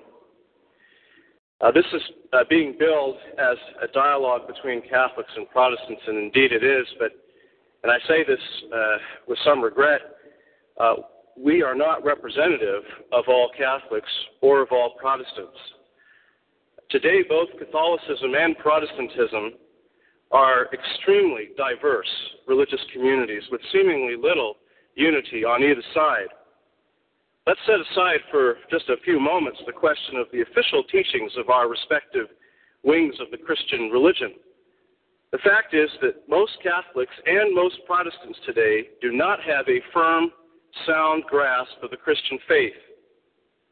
The divine inspiration and authority of Scripture is denied in churches, seminaries, and Catholic and Protestant universities across this country and throughout the Western world. The historic Christian confession of Jesus Christ as the incarnate Son of God who died on the cross for our sins and rose from the dead is increasingly denied by theologians and ignored by churchgoers. many churches today, there is greater interest in social issues and political causes of the left or the right than in spiritual issues or the cause of Christ. Now, all six of the Catholic and Protestant speakers that you will be hearing today are passionately concerned to turn this situation around. Each of us wishes to call the Church of Jesus Christ back to its roots, back to the faith once for all delivered to the saints and witnessed by the creeds of the early church. Though Professor Samples and Father Pacwa, for example, later this afternoon are going to be disagreeing about the role of tradition and church authorities, they agree, and all of us agree, that Scripture is the unerring, absolutely authoritative, and life transforming Word of God. Dr. Logan and Father Groeschel are going to express some disagreements about the full significance of the Eucharist. But they and all of us agree that in the celebration of the Eucharist, the risen Lord, Jesus Christ, is really present in and with his people. That Jesus Christ is alive and living in his people, in his church. Dr. Hahn and I are going to be disagreeing this morning about justification, the relationship between faith and works and grace. But we both agree, as do all of the other speakers, that Jesus Christ is the only Savior of the world and it is only by the mercy and grace of God in Christ that we can enjoy eternal life in God's forever family. So, as we get into some of the specific differences between Catholics and Protestants, I would ask you to keep in mind this considerable common ground that we share. The subject in which I've been asked to speak this morning is salvation and more particularly justification. As soon as the subject is brought up, a question arises.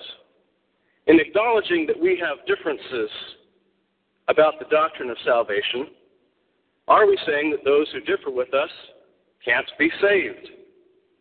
In order to defend and proclaim the gospel of salvation in Jesus Christ as we understand it, must we as Protestants regard Catholics as lost? And should Catholics return the favor? Now, the Catholic Church's teaching on this question is quite clear. According to the Second Vatican Council, which met in the 1960s, Protestants are separated brethren. Protestants are Christians who are missing the full riches of the church, according to Catholicism, but Protestants are Christians and they can, and in many cases are, in fact, saved. By the way, I should tell you that not all Catholics seem to have gotten this message. I once got a letter from a Catholic who insisted on the authority of his church that all Protestants were going to hell. Uh, I wrote back to him and pointed out that the Catholic Church says otherwise. And then he wrote back to me and he said, Well, maybe you're not all going to hell, but you're all going to purgatory for a really long time.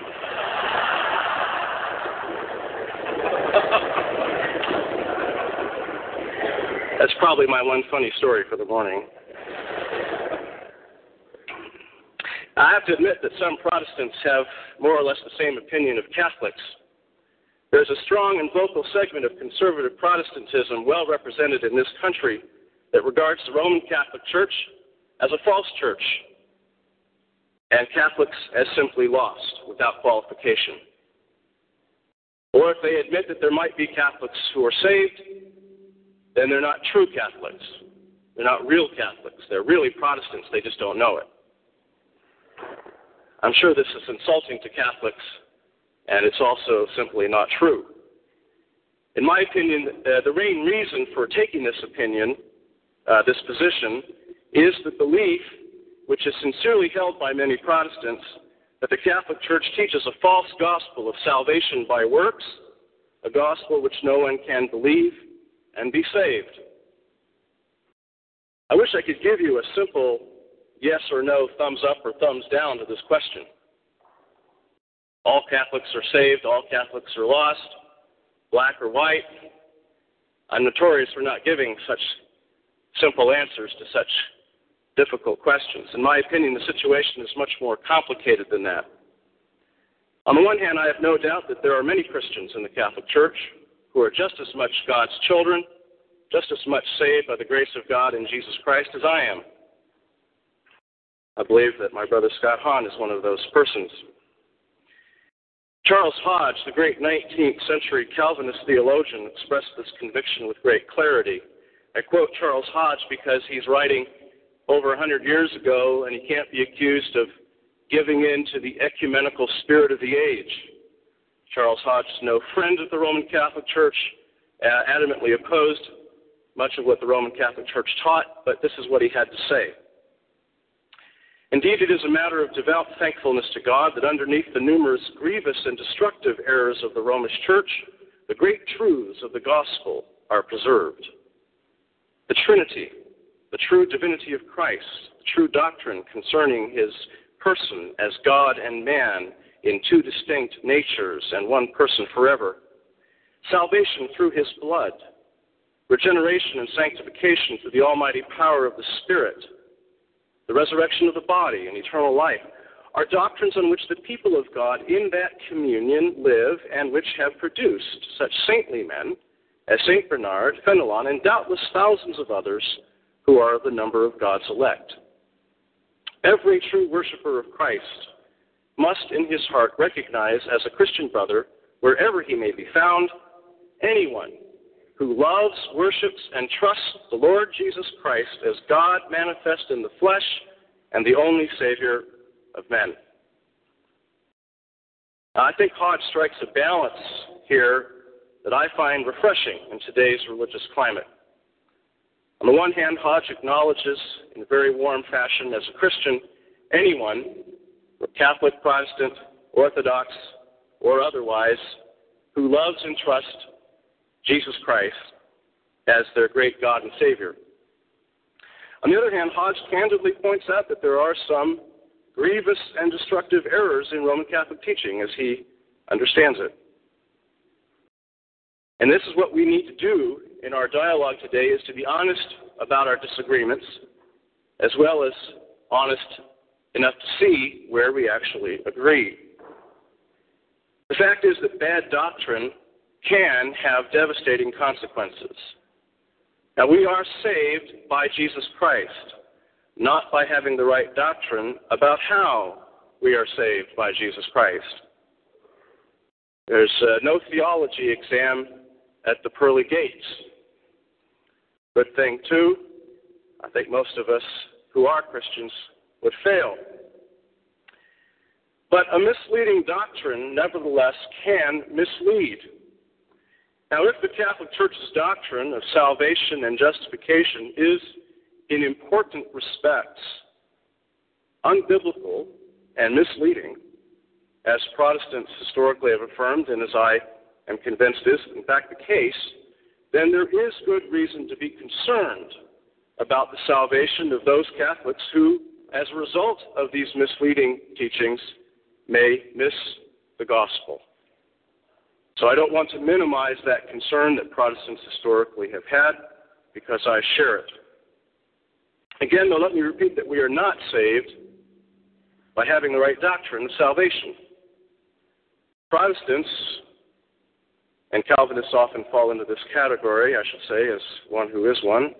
Protestants who presume that they are saved because they affirm the right doctrine of salvation are in big trouble themselves. You think you're going to be saved because you can pass that theology exam, uh, you're very much mistaken. We are saved by faith in Jesus Christ, not by our adherence to a creed or a confession, but to Jesus Christ. Still, the scriptures teach us doctrine for a reason. It's incumbent upon us to pay attention to sound doctrine especially as it relates to the gospel of salvation, lest we mislead others or ourselves. Now, the Protestant doctrine of salvation that I'm going to be defending this morning is not the opinion of one man, say Martin Luther or John Calvin, as uh, much in respect as I hold those gentlemen, nor is it some general vague idea about what the gospel is that is shared by Bible believing Protestants, but rather I propose to defend the doctrine of salvation that is common to the historic confessions of the major Protestant denominations dating from the 16th, 17th, and 18th centuries. I limit it to that period because after that time, Protestantism is infected with a mortal disease known as liberalism, which denies the supernatural character of Jesus Christ and of the work of salvation that Jesus Christ does, and which denies the reliability of Scripture. A disease, by the way, which has also infected many segments of Roman Catholicism. Now, these historic Protestant confessions are of various denominations.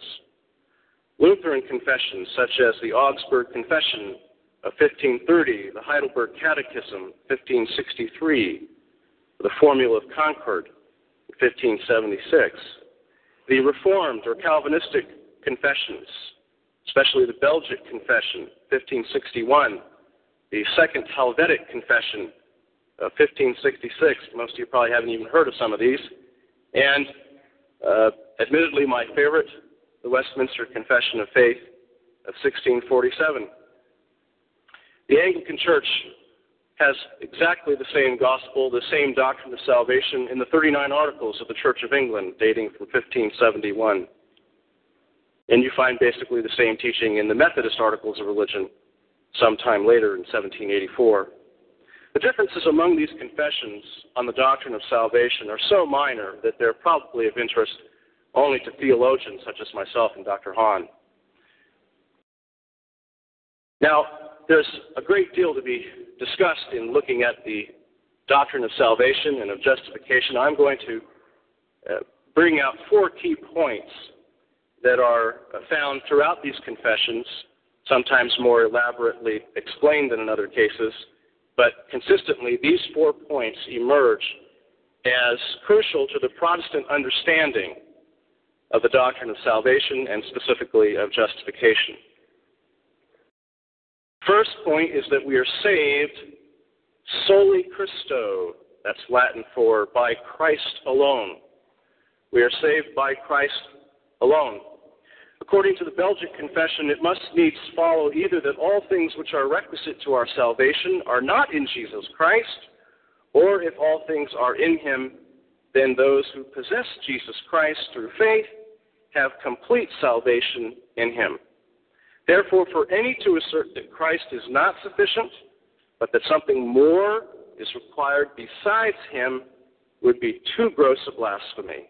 For hence it would follow that Christ was but half a Savior. And that's the Belgic Confession. Now, of course, Roman Catholics and Protestants agree Jesus Christ is the Savior. But what is distinctive about the Protestant understanding of Christ's role as Savior is that specifically with regard to justification, most clearly, Protestants insist that our righteousness, our right standing with God, is entirely and solely the righteousness of Jesus Christ. That Christ alone is our righteousness.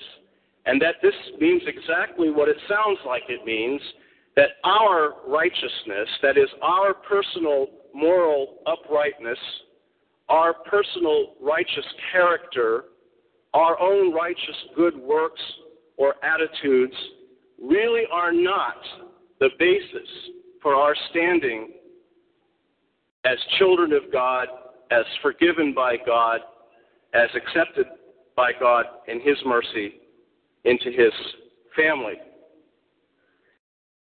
a biblical text that perhaps brings out the point that Protestants are trying to make is Philippians chapter 3, verses 7 through 9.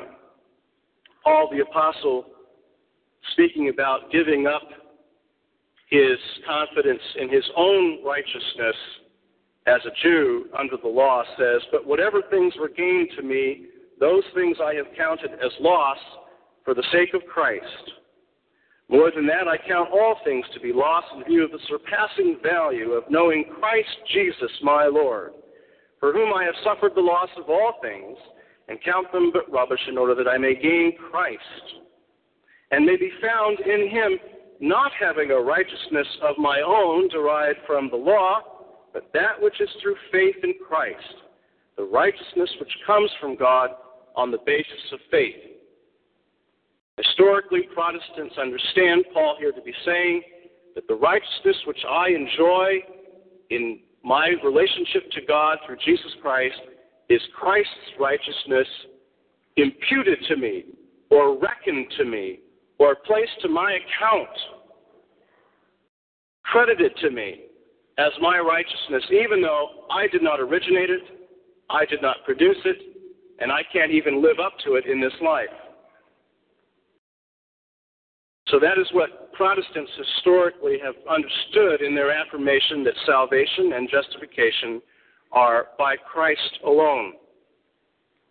Second, Protestants affirm that we are saved and justified by grace alone. You often hear the Latin phrase sola gratia, by grace alone. Now, again, in Roman Catholic theology, historically, salvation is also understood to be the work of God's grace. And I'm sure that uh, Scott and other uh, Catholics would even go so far as to say, by grace alone. But the way Protestants understand this confession of salvation by grace alone is distinctive. We understand the Roman Catholics to teach, maybe we'll get some clarification on this, but we understand the Roman Catholic Church historically to teach that the reason why grace saves us is at least in part due to the fact that grace is able to produce in us good works of our own.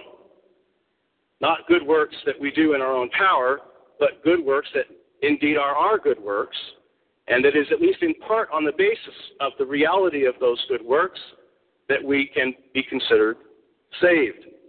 Protestants, on the other hand, hold that if we are saved by grace alone, then our works, not just the works we did before we became Christians or as non Christians, but the works that we perform even as believers in Jesus Christ, imbued by God's grace, these works contribute nothing to our standing with God. They do not contribute to our salvation. They are instead the fruit of a saved relationship with God. The Second Helvetic Confession, for example, says, and I quote, For we are saved by grace and by the benefit of Christ alone. Works do necessarily proceed from faith, but salvation is improperly attributed to them, which is most properly ascribed to grace. Then the confession goes on to quote Romans 11:6. In Romans 11:6, Paul has this to say: you have a Bible, it's okay if you turn to them, these passages with us. If it is by grace, it's no longer on the basis of works. Otherwise, grace is no longer grace. Now, that last part is crucial to understand the Protestant concern about the Catholic view of salvation. Protestants are concerned, and not just about the Catholic view of salvation, but various Protestant deformed understandings as well, that introduce works somehow into the equation as part of what constitutes us as saved people. Protestants historically in, its, in their confessions have said if you do that, grace is no longer grace. Again, we are not denying the importance of works. We're not denying the necessity of works as the result of a truly saved relationship with God in Jesus Christ, but we're saying that works do not contribute to that standing, works do not support that standing, otherwise, grace would no longer be grace. Perhaps the most uh, famous New Testament passage quoted to make this point is Ephesians 2, verses 8 through 10. Ephesians chapter 2, verses 8, 9, and 10. Some people, of course, in their hurry, only quote 8 and 9, but I'm going to do all three verses here. For by grace you have been saved through faith, and that not of yourselves, it is the gift of God, not as a result of works, that no one should boast. For we are his workmanship, created in Christ Jesus for good works, which God prepared beforehand that we should walk in them. The Protestant understands this passage to be saying this We are saved by grace through faith unto good works. And if you get that order out of whack, Protestants are concerned that you will detract from the grace of God, distract people from the grace of God in their lives, and people will begin to trust in their works rather than in God's grace. Again, we are saved by grace, by grace alone. By the way, the word alone isn't here, but it's clearly implied. Come back to that point later. We are saved by God's grace exclusively. And we do not contribute to it. But that grace is not just applied indiscriminately to the entire population of earth, it's applied to those people who have faith. Because God creates that faith in them by His gift. It's a gift of God. Even the faith is a work of God's grace. And this grace does not leave people unchanged. It produces in them the desire and the ability to do the good works which God created them to do. And if those good works do not show up, one has every right to question the genuineness of the alleged faith. So we are saved by Christ alone, and we're saved by grace alone. Third, Protestants affirm that we are justified and saved sola fide, by faith alone, or through faith alone, sometimes it's put. This is probably the most controversial and contentious aspect of the Protestant view of justification from a Roman Catholic perspective. In affirming that we are justified through faith alone, again, Protestants are not uh, saying that the justified person need not do any works. We're not saying that a person who claims to have faith but has no works is saved. The Westminster Confession of Faith puts it this way Faith, thus receiving and resting on Christ and his righteousness, is the alone instrument of justification. Yet it is not alone in the person justified, but is ever accompanied with all other saving graces, and is no dead faith, but worketh by love. End of quote. So the Westminster Confession of Faith, which is representative of all the Protestant confessions on this point, affirms that we are justified through faith alone. That is, faith is the only instrument of our coming into that standing with God where we are considered right before God. It is our faith which connects us to God in that way, and only faith. But this faith through which we are justified is never alone, but it is always accompanied by all the other saving graces of God in Jesus Christ, including the new birth, including the indwelling of the Holy Spirit, uh, the beginning of the work of sanctification, conforming us to the image of God's beloved Son, and so forth. All of these things accompany the grace of justification. So if you have heard, Protestants, that it isn't necessary for a saved or justified person to produce good works, it's recommended but not required, You've been listening to a deformed interpretation of the Protestant gospel. Now, the Heidelberg Catechism, to reinforce this point, says that it is impossible that those who are implanted into Christ by true faith should not bring forth fruits of righteousness. In other words, faith doesn't merely acknowledge intellectually that Jesus is the Savior. Faith implants us into Christ. Faith rests on Christ, trusts in Christ.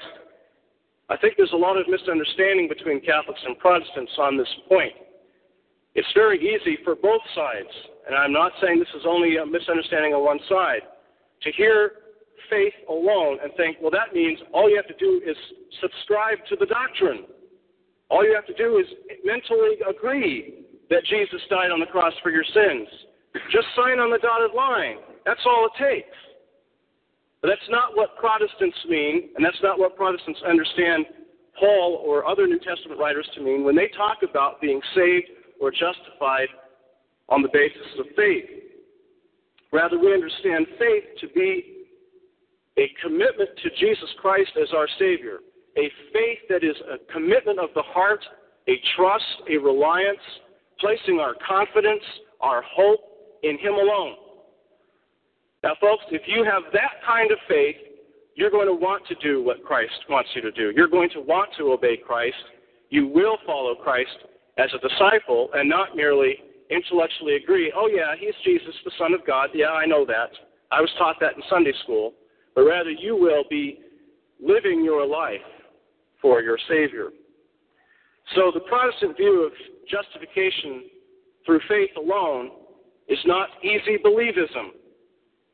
It is not uh, just say after me, repeat the magic words, and on your way you may go.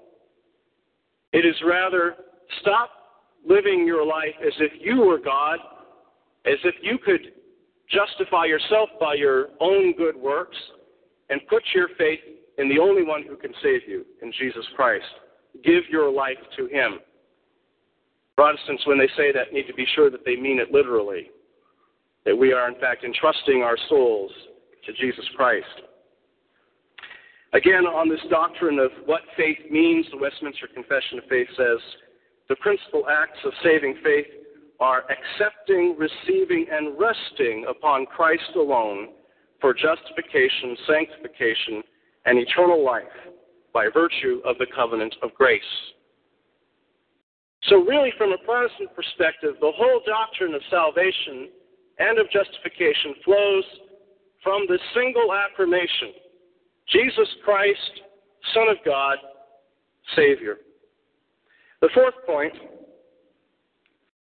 is that we are brought to faith and sustained in faith primarily, now not exclusively, so this is not another only, this is, this is a primarily, through the ministry of the Word.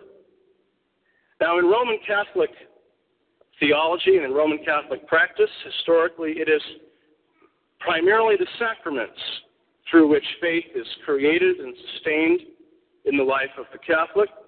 The understanding is that the Word, of course, must also be there, but primarily it is the sacraments. Uh, justifying grace is imparted in Roman Catholic thought in baptism, and it is sustained through the sacraments, especially of penance and the Eucharist.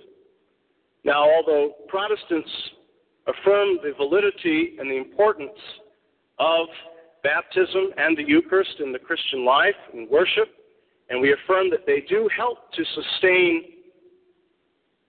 our faith and to, uh, to help us develop in our faith. Protestants affirm that it is primarily the Word of God which creates and sustains faith in the life of a Christian. The scripture text that's perhaps uh, uh, a very popular one on this point is Romans 10, Romans chapter 10 and verse 17. So faith comes from hearing, and hearing by the word of Christ. That is, the word about Christ, the message of salvation in Jesus Christ. King James Version says the word of God, but of course, it really is the same thing, because that's what the word of God is about. It's about Christ. So faith comes from hearing, and hearing by the word of God, the word of Christ. So Protestants historically affirm, as again we find in the Westminster Confession of Faith, that the grace of faith is ordinarily wrought by the ministry of the Word, by which also and by the administration of the sacraments and prayer it is increased and strengthened. I've only gotten through about uh, half my presentation, and I have about four minutes left, but I do want to say a few closing words about the biblical basis of this doctrine of justification. You'll find the primary text for Protestants on this point in Paul's epistle to the Romans. Now, we're probably going to get into this a little bit more in the dialogue part, but the epistle of Paul to the Romans is Paul's magnum opus. It is his major work of exposition of his gospel. He makes that quite clear at the beginning and the end of the book. And so it is natural to turn to this book uh, by the New Testament's greatest theologian uh, and look at what he has to say about the doctrine of salvation. I cannot even begin to get into all of what I'd like to on this point, but let me draw your attention to a couple of texts. Romans chapter 1, verse 16.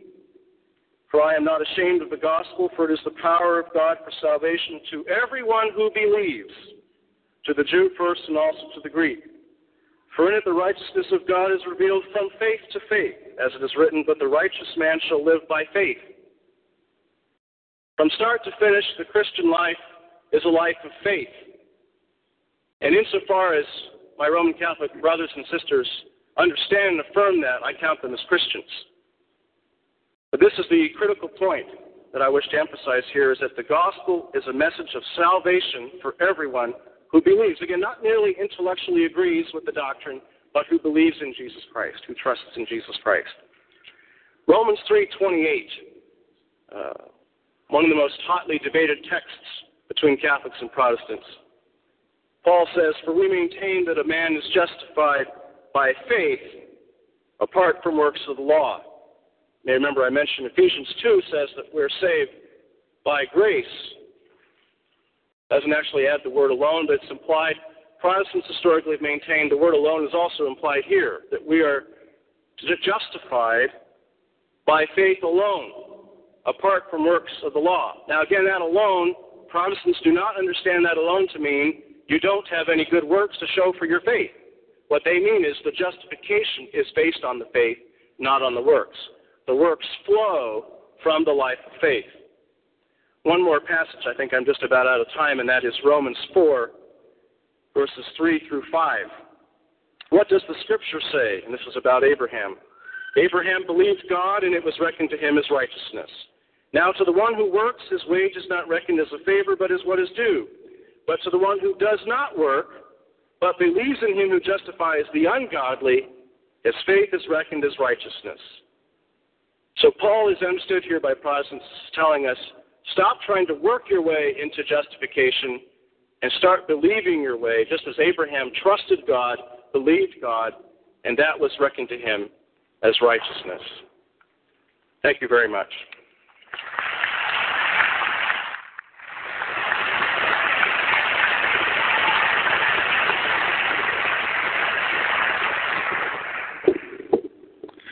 Thank you, Richie, and thank you, Rob.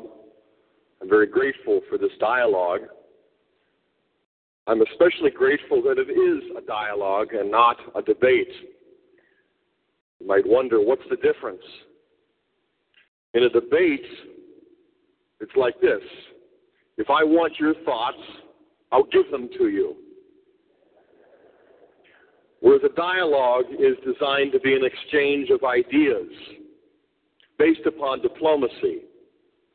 You might know how Reader's Digest defines diplomacy as the art of letting someone else have your own way. So pray for spiritual diplomacy here. In any case, it's so important to hear from both sides before forming our judgments. It reminds me of a story of a priest who was traveling late one night on a bus. And he was alone, and then the door opened, and this poor drunk stumbled in he sat down on the seat right in front of the priest, picked up an old newspaper, sat up straight, moaned and groaned. A moment later, he turned around and asked the priest, he said, Father, do you, do you know what causes arthritis? The priest couldn't resist the opportunity to set this slob straight. Yes, too much drinking, loose living, carousing with degenerates. That's what causes arthritis. Oh, the drunk said, I, I was just reading in the paper here that the Pope's got arthritis.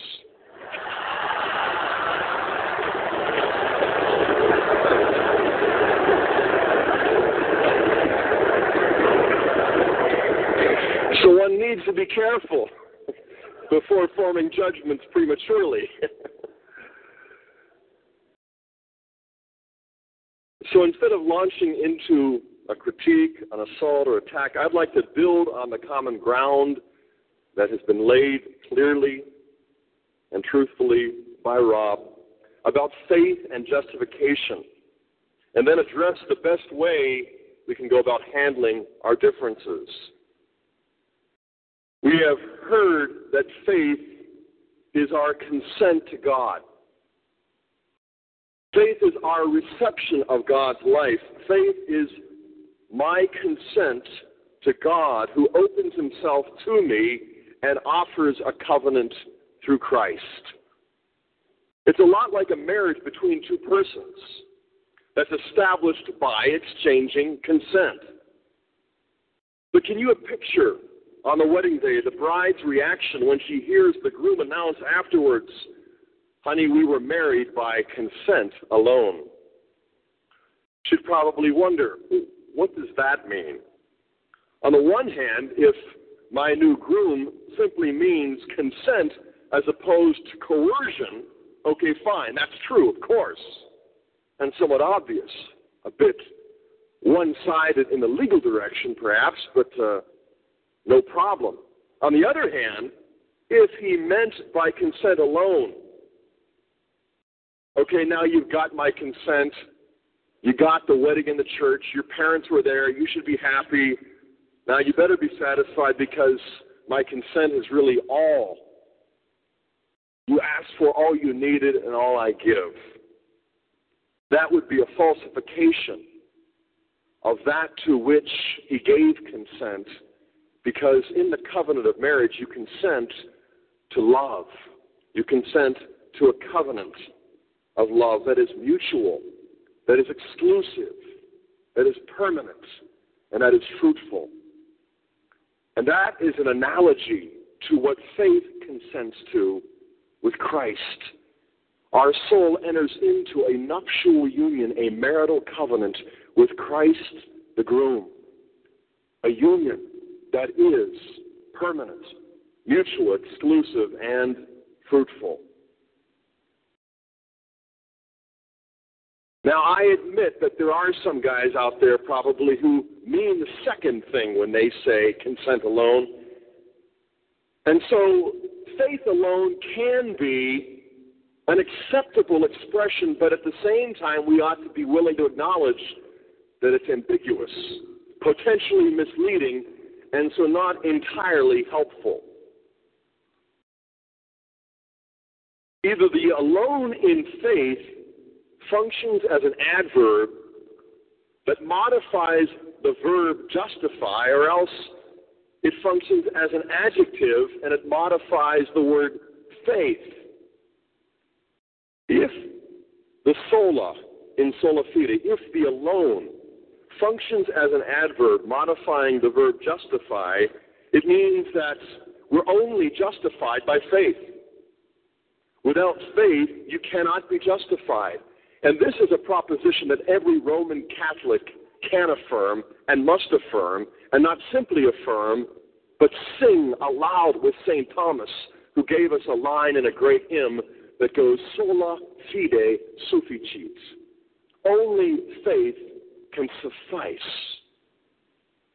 And it's a hymn sung with reference to Christ's presence in the Holy Eucharist because the mind cannot deduce Christ's presence, nor can the senses empirically verify it. Only faith suffices. And so Catholics can join with Protestants in affirming this adverbial sense of sola fide, not by way of reluctant concession, I should add, but by joyful co affirmation. But in that case, sola fide is true, but it's not new, much less revolutionary. On the other hand, if the alone is meant to function as an adjective modifying the noun faith, faith by itself, in that case, sola fide is new, but it's not true. Rob has clarified what the Westminster Confession and the Reformed Calvinist tradition affirms clearly, faithfully, precisely, and I'm glad because this is substantial common ground. Now, there are other Protestants who understand the alone in an adjectival sense. And we might be able to address that as well. But I think to further the dialogue here, we're going to focus on what we should do with this adverbial sense of sola fide, only through faith are we justified. In any case, I do think it's a little bit like the bridegroom who said consent alone because of its ambiguity. Why do I bring it up in these terms? Well, because a divorce has occurred. Almost five centuries ago, a divorce occurred in the 1500s between Protestants and Catholics, and like all such cases, both parties tend to blame each other. And in truth, both sides are right, which implies both sides are also wrong. Both sides share fault. And now, almost five centuries and 20,000 denominations later, we have to ask ourselves a hard question Was the divorce a real solution? Or has the solution proven to be itself worse than the problem? Like cutting off your head to stop a nosebleed. It's proven to be a cure that kills. It kills our witness to the world. It kills our fulfillment of Christ's high priestly prayer that they may all be one, even as thou, Father, art in me and I am in thee, that the world may believe. The world now has reasons to doubt because of this great divorce. It kills our efforts in battling countless evils as mutual allies as well. And I'm grateful for Rob sharing that quotation from Charles Hodge. I have some other statements from some favorites of his and mine.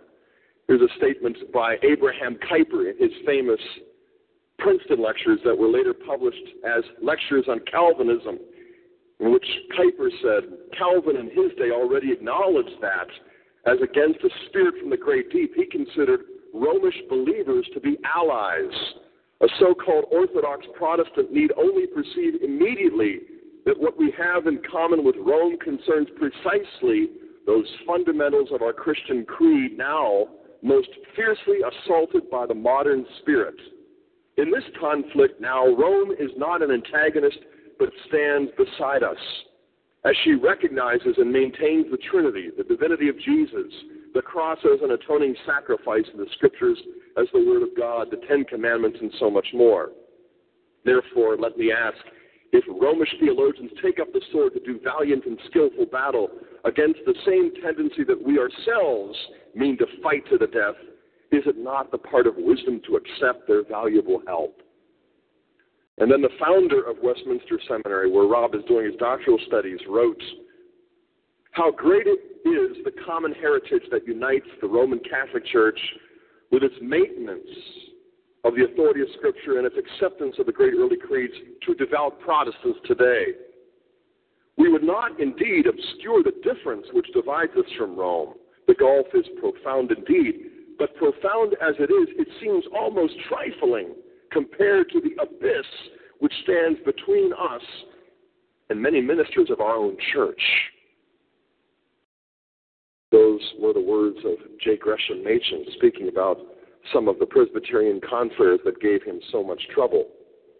In any case, the question remains was this divorce absolutely necessary? It was if the Protestant conception of sola fide, faith alone, is beyond rehabilitation, simply unbiblical and contrary to Catholic doctrine, which I don't believe it is. And I don't believe that Rob thinks so. And I don't think that's what Rob thinks. On the other hand, someone could say that the divorce was absolutely necessary because the Catholic conception is anti biblical and totally beyond any hope of rehabilitation or even discussion, which Rob may insist upon, but I'd be surprised. I don't expect it, because that's generally the position taken by professional anti Catholics like Jack Chick or Bart Brewer or James White. Their differences are real and they're not small. But are they absolutely and necessarily irreconcilable? I don't believe that they are necessarily irreconcilable, but I do believe they will continue to seem like they are so long as we keep up the tone of the discussion of the last four or five centuries. Much like divorced spouses who spend most of their time arguing over who gets the house and who gets the car and who gets the furniture.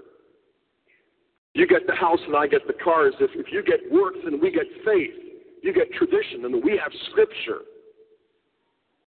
You get merit and we have grace. We get justification. You got sanctification. You got the Pope. We got Billy Graham.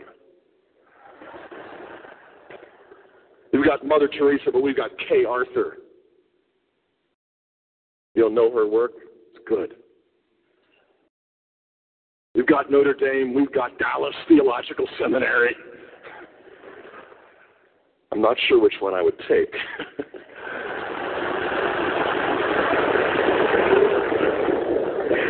By the way, I say that with great fraternal affection for very godly men at Dallas, friends like uh, Eugene Merrill in Old Testament and others as well. It's great to be in their city discussing this.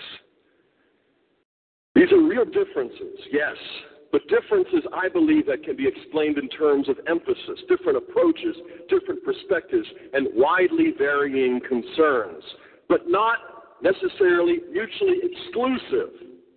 This is especially true when real differences are rooted in real misunderstandings, like they usually are in most marital squabbles.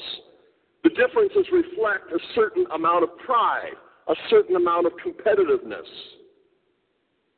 and a great deal of deep hurt from the past. Like many spouses, Kimber and I may be locked in some disagreement for hours, sometimes even days. Generally, until one of us has the humility and love to look at it from the perspective of the other person's deepest concern. It may not be the concern that I think is the most important, but I never find her concern to be invalid. But seldom in the midst of the squabbling do I affirm the importance and validity of her concern. What I'm saying cannot serve as an excuse for sentimental, gushy, warm, fuzzy feelings of nostalgia, appeasement, equivocation, or ambiguity. In fact, we cannot afford to ignore the very real differences, just as we cannot afford to exaggerate them or misunderstand them any longer. On the other hand, this doesn't call for just simply more cold, dispassionate, impersonal, hard, cold logic following Spock on Star Trek. We just need more deductive intellectuals debating these things in public performances to big crowds. As much as intellectuals like me enjoy those occasions.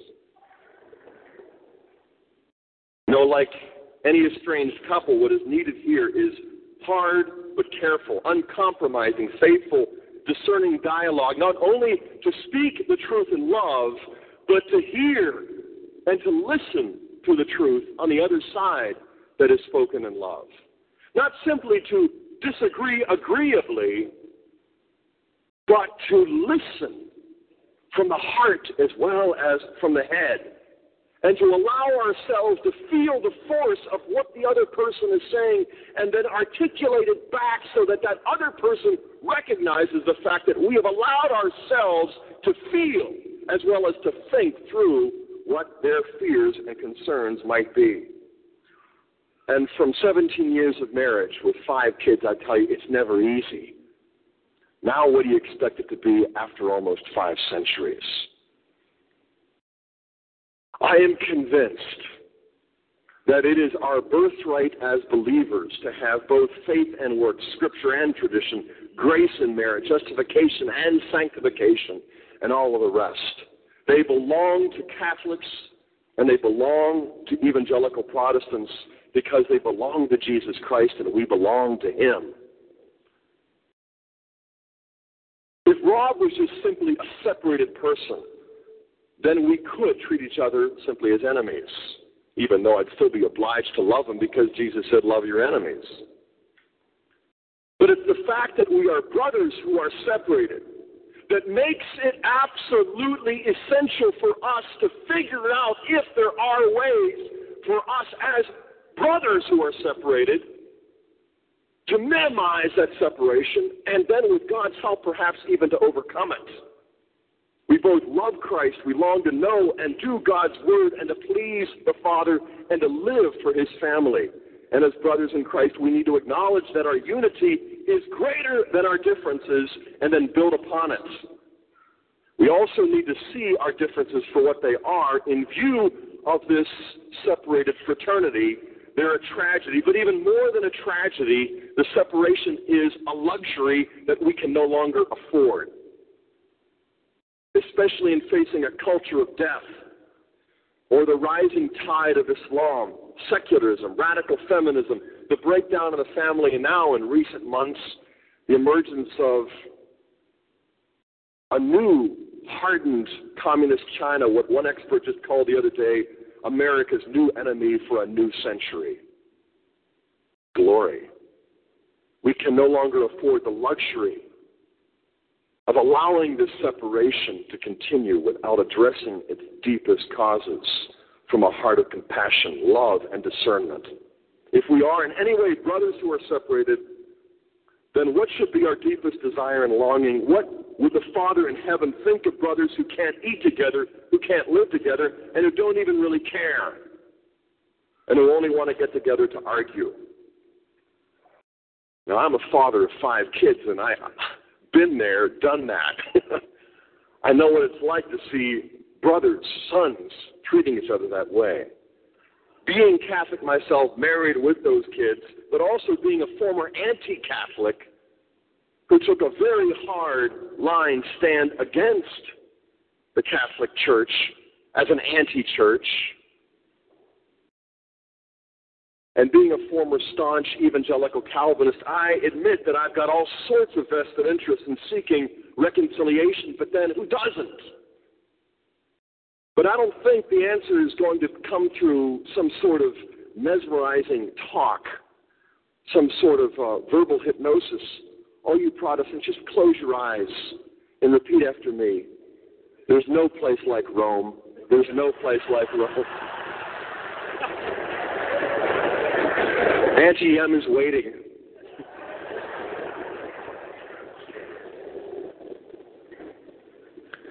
It won't come through hypnosis, it will come through hard, long dialogue. The same way Kimber and I work out our big differences, by shifting our focus away from our differences, but without ignoring them either, by concentrating on our common ground and our common concerns, and then by rethinking our differences in terms of those larger common commitments. This is especially important when Kimberly and I have fixated upon certain words or phrases that I use or that she uses, that we've used in the past to clobber each other, to hurt each other, to make our point at the other's expense. In this case, that's been going on for nearly five centuries. Not because there's no truth in the slogans like Sola Fide, but because they no longer serve the cause of truth or the cause of Christ. They they mainly increase the potential for more misunderstanding. Now, mind you, I'm not some cheery faced optimist. Oh, if we can just get the two of them back together in each other's arms, dancing to some medieval pre reformational tune, oh, they'll be happy ever after. No way. But I'm also not a pessimist. Unless we were looking at this from strictly a human perspective, because if we're looking to find some human means to do it, humanly speaking, there's no solution. But we're not dealing only in human terms, we're dealing with divine truth, divine wisdom, divine love. We're dealing with God's own family. An omnipotent Father capable and desirous to do with us what is humanly impossible for us. But only in truth, which is the only basis for unity and the only basis for love. Because the Father opposes the proud. God takes down the proud, even when they're right. God opposes the proud, even when they're right, and I might add, especially when they're right, because what it is they're right about is the truth of love. And so to present the truth of love in pride and arrogance is self destructive. Back to this main and substantial point that Rob has so emphasized so adequately faith is my consent to God's love. But faith, as he pointed out, is also a gift from God. It isn't simply a gift of God's favor and mercy whereby he blots out my sins and forgives my transgressions. It is a gift of God's own life. It is an extension of the inner life of the Blessed Trinity from the Father through the Son in the Spirit. We are reborn. We become new creations. And faith is the first act of a newborn child of God. And through that, we come into the reality of the Father Son bond that has existed from eternity within this mystery we love to affirm but seldom contemplate the Blessed Trinity. Justifying faith is not the result of mere human effort. Faith is not what we do so we don't have to do anything else. But it is what we do when nothing else we do on our own works. In other words, faith is not a resignation from effort, but it does call for my resignation to the fact that my efforts aren't enough. Faith is not mere intellectual assent to propositions simply because we agree with them or because they match our experience. Though we should agree and though they should match our experience, faith is essentially the consent of my will given to my Father because He is God. So I'll believe as true whatever He says because He says it. And He is God and He is my Father and He has recreated me in Christ through the Holy Spirit. So the object of my faith is proposition secondarily, it is a person primarily. It is the Father who sent the Son to give me the Spirit so I can believe. The act of faith then is not only assent of the intellect, it is the consent of the will to the person who addresses my mind. Faith is a gift of God, the Holy Spirit, which enables us then to give our consent not just once, but continuously, not just passively, but actively.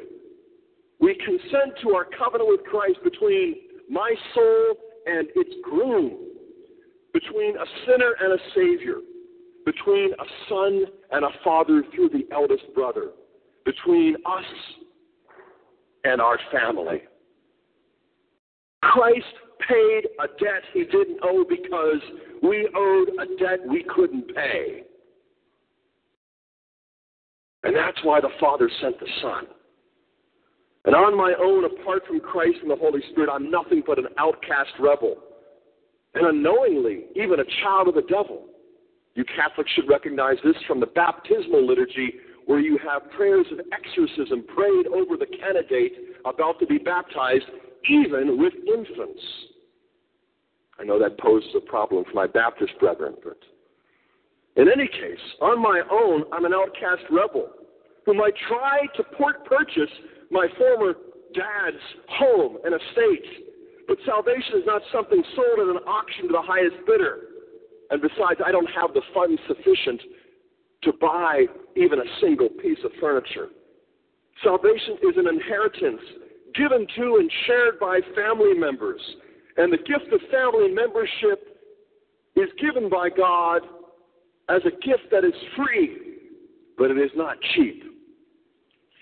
Justification, then, is the Father's declaration of my family standing, my legal status in the covenant family of God, by virtue of what Christ has done 2,000 years ago and because of what the Holy Spirit has done in recreating me, in giving me a new birth as a child of God.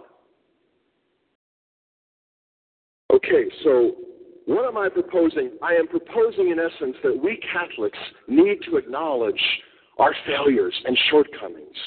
We need to become more thoroughly rooted in Scripture. We need to become more grounded in the Trinity. We need to become more active in authentic ecumenical dialogue with brothers and sisters in Christ who share so much. And at the same time, I would suggest that Protestants ought to rethink caricatures and proof texts, and that we can do this together.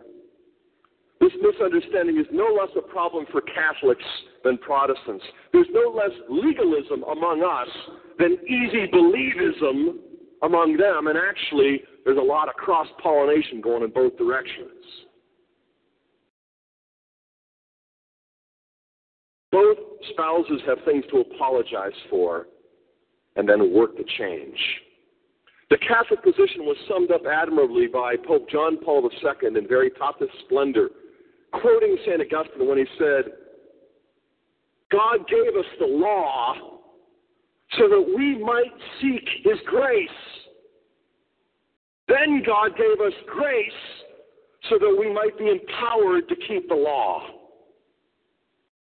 God gave us the law, especially in the Old Testament, where human nature had not yet received from the incarnate Christ the power of God through the Spirit to do what is otherwise humanly impossible for fallen men and women to accomplish. We couldn't fulfill the moral law on our own power. That also explained why God assigned certain ceremonial rituals because those rituals signified man's incapacity to fulfill even the moral law on his own power. So, as a childhood ditty once said, the law was given so grace we'd seek, then grace was given so the law we keep.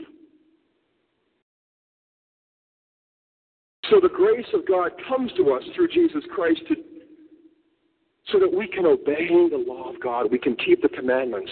But grace does not make obedience easy. Grace simply makes obedience possible. And without the grace of the gospel of Jesus Christ, the Council of Orange, the Council of Trent, Vatican I, Vatican II, John Paul and Veritatis Splendor all affirm without that supernatural grace flooding our souls, recreating us, we don't have a chance of fulfilling the covenant and keeping the moral law. Grace makes obedience not easy, but possible. And so, for the Catholic as well as the Protestant, we can affirm sola fide. It is a biblical concept. Sola fide is right, just to begin wrapping up here. Sola fide is right if sola is an adverb, wrong if it's an adjective. Sola fide is a novel error if it's an adjective. It's a patristic commonplace. It's a medieval view. It is a Catholic dogma if it's an adverb. If sola fide is adverbial, then it means that there is no justification without faith. But if it's an adjective, it means there's no need for works in addition to faith. If sola is an adverb, then it applies to justification at every point along the way of the Christian life, and we're going to get back to that question. If sola is an adverb, then it applies to justification at every point along the way of the Christian life, not just at the beginning. If so, then justification is, like the faith that it's based on, an ongoing process, past, present, and future. Denying that both justification and faith involve an ongoing process puts one on a collision course with Paul in Romans 4 where he cites Abraham's faith in Genesis 15 when God declared him to be justified. But that's in Genesis 15, many years after Abraham had begun walking with God in faith, as Hebrews 11:9 points out. So Abraham is declared just in Genesis 15, not at the moment he began to believe, but well along the way in his life as a believer. Paul's argument then is that he was justified in 15 long before he was circumcised in 17. So the Judaizers are wrong in telling you, Roman Christians, that you've got to be circumcised if you want to be justified like Abraham was. Abraham is proof that isn't necessary. I would conclude by saying that sola fide ought to be mutually accepted and then retired from active duty. Because the only time the Holy Spirit inspired a New Testament writer to use the phrase faith alone is when the Holy Spirit moved the Apostle James to write a man is not justified by faith alone, but by works. But of course, James meant alone in the adjectival sense. And in Romans 3:28, Paul never said a man is justified by faith alone apart from works of the law, not until a German translator inserted that word into Romans 3:28. And so I think it needs to be retired from active duty. James uses justification and faith much like Paul, but he uses works in a way totally unlike Paul. When James speaks of works, he says clothing the naked, feeding the hungry. When Paul speaks of works, he's opposing those Judaizers who, were, who wish to circumcise these new Gentile believers. So Paul uses works against the Judaizers who are trying to get these folks circumcised. James uses the word works against these antinomians, these people who are anti law, who try to convince people that salvation can be had apart from acts of love. In sum, the way out of our dilemma, if we're humble enough to accept it, is to follow Paul and James and the Council of Trent, session 6, chapter 4. I can only be what I am. I want to close with a, with a brief story that's true, and it illustrates what we share. Everybody felt it a moment of eerie silence, a low rumble, and then the ground began shaking. Buildings swayed and buckled and then collapsed like houses of cards. Less than four minutes later, over 30,000 were dead from an 8.2 earthquake that rocked and nearly flattened Armenia in 1989. In the muddled chaos, a distressed father bolted through the winding streets leading to the school where his son had gone earlier that morning. The man couldn't stop thinking about the promise he'd given his son many times. No matter what happens, Armand, I'll always be there. He reached the site where the school had been, but saw only a pile of rubble. He just stood there at first, fighting back tears, and then he took off, stumbling over debris, running toward the east corner where he knew his son's classroom had been. With nothing but his bare hands, he started digging desperately pulling up bricks and pieces of wall plaster while others just stood by watching in forlorn disbelief. He even heard someone growl, Just forget it, mister. They're all dead.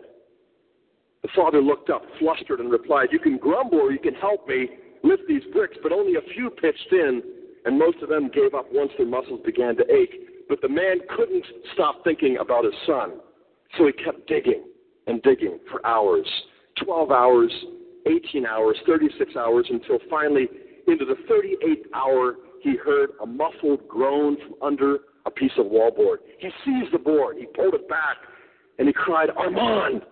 And from the darkness came a slight shaking voice, Papa. Other weak voices began calling out as the young survivors stirred beneath the still uncleared rubble. Gasps and shouts of bewildered relief came from the few onlookers and parents who remained they found 14 of the 33 students still alive. When Armand finally emerged, he tried to help dig until all his surviving classmates were out. Everybody standing there heard him as he turned to his friends and said, See, I told you my father wouldn't forget us. Our Father won't forget us either. He'll dig us out of our sins and God willing, He'll dig us out of our separation. Thank you.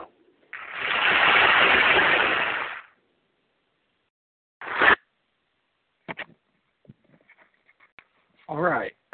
That's the first half of that debate. Catholic versus Protestant, justification slash salvation. Scott Hahn versus Robert M. Bowman Jr. Interesting. Very interesting to me. When I listen to that Catholic guy, very emotional. I feel it. I feel the emotions. Feel it. That last story touched me to the bone. But Papa, who is Papa for the Roman Catholic Church? The Pope. Notice that he put Paul and James and the Council of Trent as the way to go about doing works. What are works for the Roman Catholic Church? Is it doing good for others solely? As James Paul actually says, or is it taking of the sacraments? Obeying the papacy, obeying Rome, men, my man. What is the truth that he's saying? Well, he, notice he, mentioned the ecumenical movement, ecumenism. What does that mean? That means that Pope or papacy, Rome, Roman Catholic Church, wants to bring us all back in under her arms. Not Christ's arms, her arms. Very deceptive. Very good. He's very good at what he does. Amazing. Touched me in my heart over and over. But I have to use scriptures. I have to question what they're doing, what they're saying. What is their real motives? What happened? The Vatican II back in the 1960s. What's the real motive behind all this? Where in the Bible does it say I'm supposed to do all these things? Please show me. Oh, isn't it interesting that he said that Roman Catholics have to get back to the Bible? The whole Bible? Or just those scriptures like the Mormons and the Jehovah's Witnesses and the Seventh day Adventists used to justify their false religion? These are very good questions, I think. Not all of them, but very good questions. And that man was a very good deliverer of uh, Jesuit sophistry, casuistry. Here we go, Rome. This is Rome. Trotsky was a Jew, was Jewish, and was used by the Jesuits of Rome to kill 12 million Russian Orthodox Christians.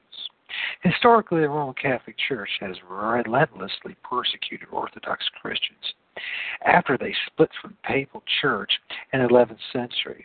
Let's be clear about something. The Orthodox Christians believe in salvation through the sacraments and they revere Mary. Now, this is what Rome is too. They believe that salvation is through the sacraments. Yes, you need to be a faith, faith in Jesus Christ, but it's not good enough. You need to be salvation through sacraments, and they revere Mary and their as their intercessor, which is not biblical. And so they have the same beliefs as Catholics, except they do not revere the Pope as their leader yet. That's from uh, David Nikeo. He does some great work.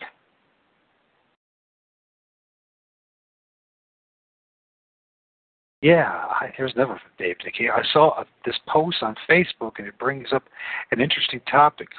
We can see a lot of persecution to people called Christians, especially in the Middle East.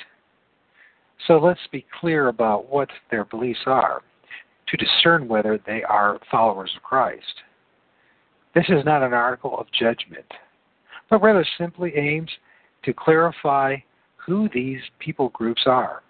Most people called Christians in Europe Russia or Muslim countries are either part of the Catholic Church or the Orthodox Church.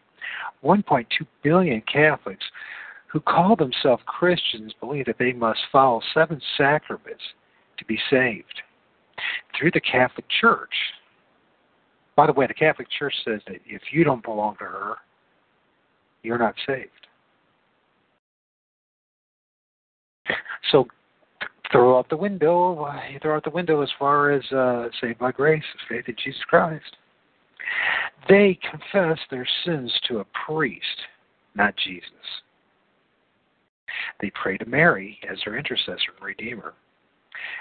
That is not true salvation. I agree with you, David.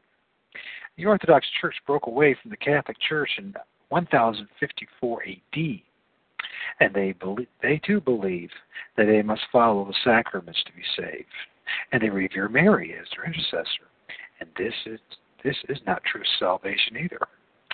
Since the split in 1054 AD, the Roman Catholic Church has constantly persecuted the Orthodox Christians. And you can see in this picture, they have a picture, yes, They are praying with rosary beads in their hands, which tells us that they're either Catholic or Orthodox. Any per, uh, any persecution of them is horrible, and it is unjust. We shouldn't be persecuted either, either any of us, as far as you know, physical, spiritual, religiously, whatever, mentally. Many ways, the persecution happens. But we need to discern the truth about what is happening around us. Our Messiah knows who are His, and we cannot discern that.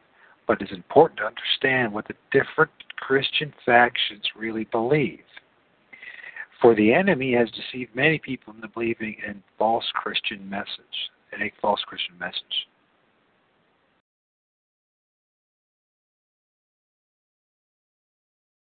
It says here during uh, the killing during the Crusades were by the Roman Catholic Church. Satan loves it when people called Christians commit terrible acts because it is it causes the world to shun true Christianity.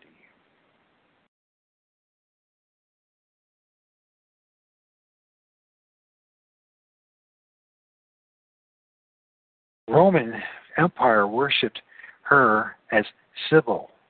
The Roman Church just changed her name to Mary. The Vatican is built on the old Roman temple of Sybil, and where they used to offer, uh, no doubt still offer human sacrifices to her. How can we? How can we be with you? We can't be with them. We can't unite with them. Satan wants us to, but we can't. And there's a lot of deceived people, children of God, in that church, in the Orthodox Church that need to come out. And I know it's scary. It's not fun being alone. But we have Christ. So, no, really. Are we alone? Not really. Now, back to this article that I, uh, when I was interrupted. I'm sorry about that. I was planning to do things a little differently, but, you know, got to go with the flow sometimes. Uh, the Europe is run by the Jesuits.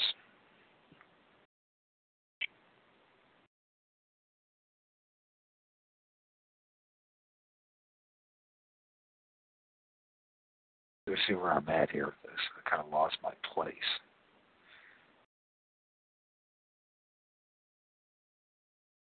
Okay, so we're talking about this this uh, depopulation. Agenda 21 started in the Netherlands.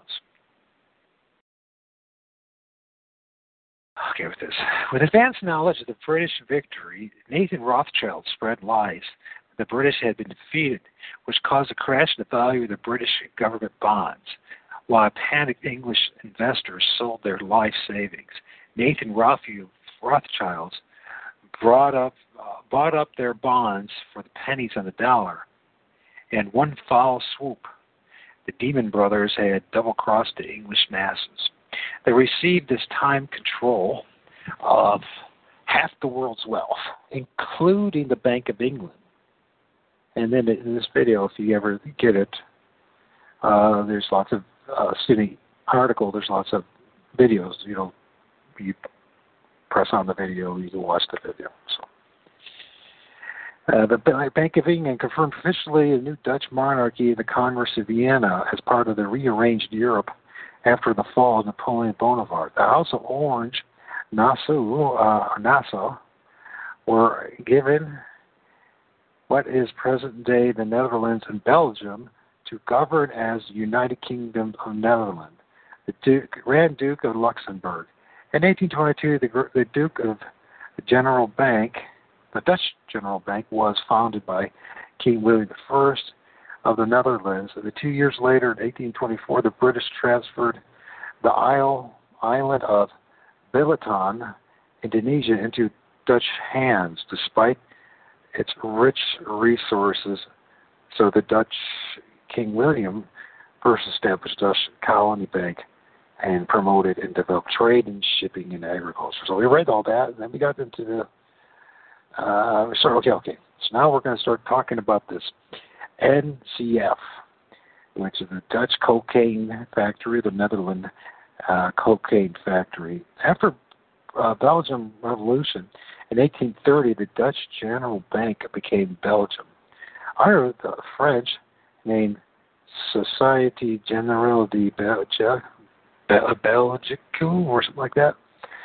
And the year 1900, the Dutch colonial bank, Queen uh, Wilhelmina, Helmina, yes, like that, founded the Dutch cocaine factory, NCF, in the Netherlands, Amsterdam. They have a video, which produced in the 20th century a large scale cocaine out of the Dutch Indies, East Indies grown cocoa plants. In 1910, the, NCF factory has become the largest cocaine factory in the world. On 28th of July 1914 began a global war centered in war, Europe, World War One, and lasted till the 11th of November 1918. It was predominantly called the World War or the Great War. It involved all the world's great powers. During World War One, the Dutch cocaine factory, NCF, expanded and soldiers were drugged worldwide as fighting machines. Tablets were pressed in England and supplied to countries worldwide, including to the Germans. And it says, listen to interview English. Despite the Opium Act uh, just after World War One in 1919, Netherlands manufactured and exported further because of huge international markets with cocaine addicts they had created. World War One, what actually happened according to the Benjamin Freeman video. One must be aware of the fact uh, the repetition of mistakes that were made in the past lies against in front of us uh, the lives of millions, if not billions, of people will once again be put in jeopardy, even worse as was the case in World War One and Two. The aim of the cartel was the same: to conquer and rule over um, Europe, and America, and finally the rest of the world. this time, with a, f- a fewer people in con- to control, less useless eaters, with all possible political, economic, and military resources, including mass poisoning, genocide. Uh, wherefore, Agenda 21, a false flag attack on the global people, comparable to Hitler's financiers who burned the Reichstag. After World War II, the Hitler cabinet conquered through the territory of the Netherlands with a Nazi Prince Bernhard zur Lippe, I don't know, Westerveld, and his mother-in-law, Queen Wilhelmina of the Netherlands, as uh, implementers in collaboration with the with the Belgian Robert Rothschild and socialist Paul Henri Spaak from whom father was good friends with the Jewish Rothschild fa- banking family, Ashkenazi Jew Zionists. Jointly, they lived in exile during World War II in England, Rothschild, where the Windsor supported the Nazis, and Prince Philip not only was trained in Hitler's youth curriculum, but his German brother in law, with whom he lived, all became high ranking figures in the Nazi Party. Don't forget the Jesuits behind all this.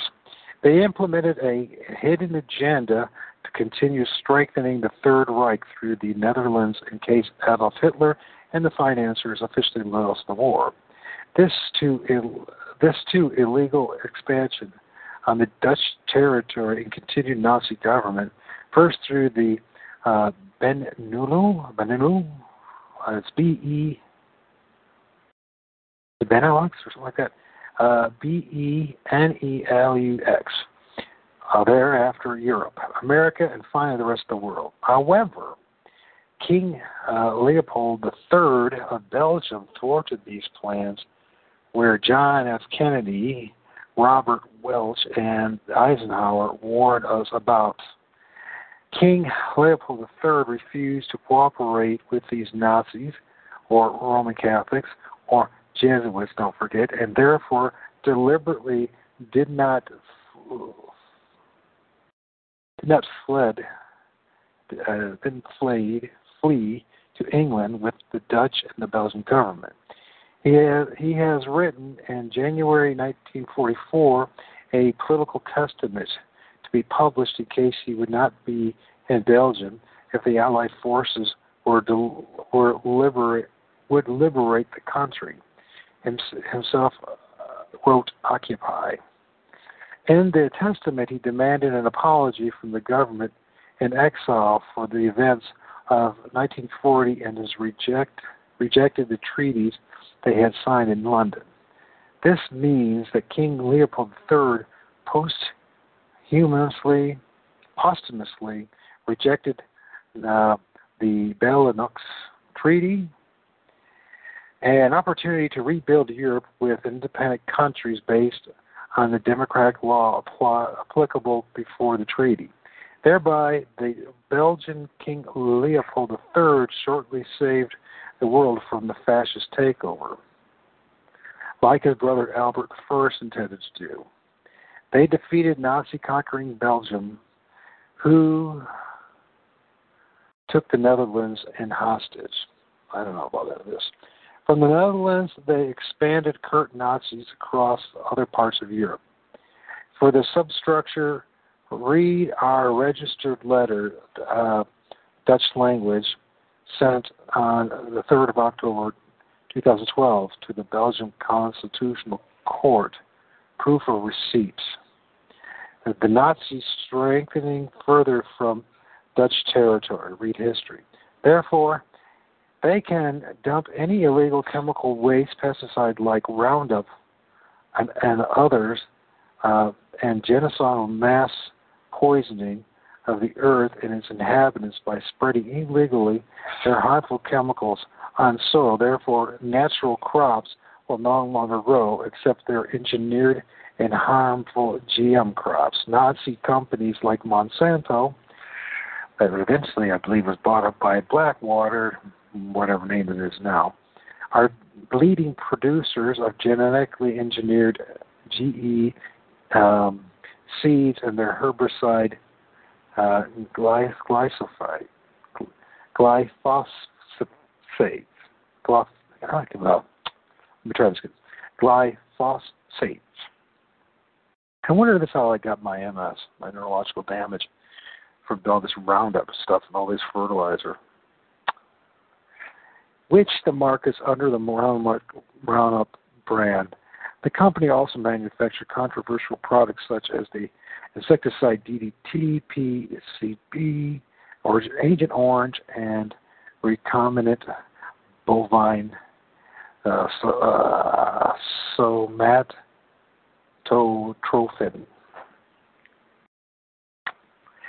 In the 1960s and 1970s, Monsanto was also one of the most important producers of Agent Orange, together with the, the Dutch company Philips Duphar who first produced the highly toxic carcinogenic Agent Orange in Nazi uh, Netherlands, then used between 1962 and 1971 during the Vietnam War, sprayed by the United States military nearly 20 million gallon, U.S. gallons. Uh, looks like uh, 76 million liters of material containing chemical herbicides and defoliants mixed with jet fuel were deployed in Vietnam, eastern Laos, and parts of Cambodia as of Operation Ranch Hand. Agent Orange is synonymous with the Vietnam War, and don't forget this is also called the Spellman's War, and how involved the Roman Catholic Church was in all that Of course, it's all Rome, Roman Empire, but you know, it's most people will never see that because most people don't believe in what's really in front of their face. Agent Ord is synonymous with the Vietnam War Nazi Prince Bernhard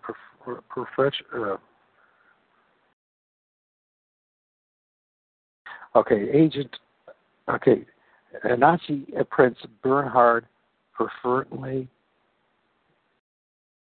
mass killer product Many uh, veterans suffered permanent side effects from their exposure to the potential defoliant. Hundreds of thousands of Vietnamese children have been born with serious birth defects. Current use of global mass poisoning through the Nazi Dutch territory, U.S., Europe, see the chemtrails, and the rest of the world. Yeah, chemtrails, you're sure, you're right about that. And causing mass silent, massive silent mass poisoning.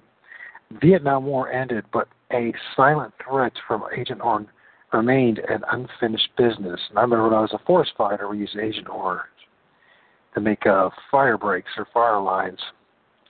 Um, Dr. Mercola interviews Mark Costello about Agent Orange post-war effects.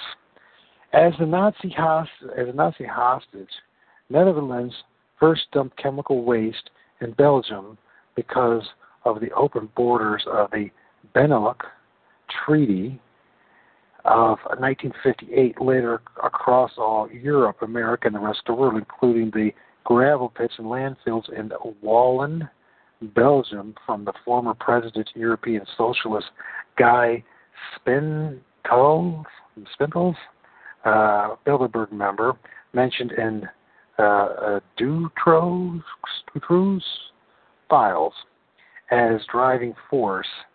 Spintels was called uh, Dio, equal God, in province of Limburg, Flanders, with former President, European Socialist, and Secretary General of NATO, Willie Claes, and it's C L A E S. So I'm assuming it's Claes. In 1990, 1990 the Belgium multiple, multiple multinational Salva, Salva took over the Dutch Nazi company Philips Duphar, who in 1960 produced 2,250 tons of highly toxic and carcinogenic Agent Orange. In the Netherlands, for the U.S. Army, whereby in 1963 a tra- tragic disaster happened in a Dutch factory where after they dumped chemical agent orange waste illegally in a nat in nature like the Dutch something another, Vulgar Mere Polder, many veterans suffered permanent side effects from their exposure to this potential defoliant and hundreds of thousands of Vietnamese children have been born with serious uh, side effects as a result of its use during World War during the war, excuse me, Vietnam War. What happened as testing ground for the current global mass poisoning with pesticides and other known and unknown substances in our atmosphere caused by chemicals, called chemtrails, possibly because of the Nazi Netherlands based companies who give directly authorization to their global subsidiaries companies with shortcomings in the Nazi law on Dutch territory. What is very what is in very serious conflict with Article 1, 21, and 22 of the Dutch Constitution, however, no longer may be viewed by a judge because of Article 60. Afterwards, Article 120, the court shall not assess the constitutionality of agreements. Chemtrails are officially recognized by the UN and the German government and, ex- and executed by NATO and low budget aircraft allowing poison po- allowing to poison our earth's foliage and all live on, went on, including our water, whatever that's. After 1976, the Belgium former EU Commissioner Karel van Mert, Mert became cabinet chief of Willie Claes, uh, their Minister of Economic Affairs. Both are socialist Bilderberg members mentioned in the Dutroux files on Willie Clay's request, uh, Carl Van Miert became Deputy National Secretary of the Unitary Belgian Socialist Party, followed by Europarlamentarian in 1979, and after European Commissioner for the Transport, uh, Consumer Affairs, Credit and Investment in 1989 till 1999. He was international advisor by the Goldman uh, Sachs Group, who conquers Europe. It says our video and participated in financing the global mass poisoning genocide Agenda 21. Karl von Mert was director of the Belgian multinational Solvay, or Solvay, who in the 1990s took over the Dutch uh, Nazi agent Orange production company, Philips Dufour. he was counselor of the Solvay's America, Solvay North America, and several Philips companies worldwide. Even big pharmacy, pharmacy giant uh, Eli Lilly Holdings. Is it Eli Lilly Holdings? That's what it is, I think. Uh, there's a video there. Uh, not to forget the Rabobank of Netherlands.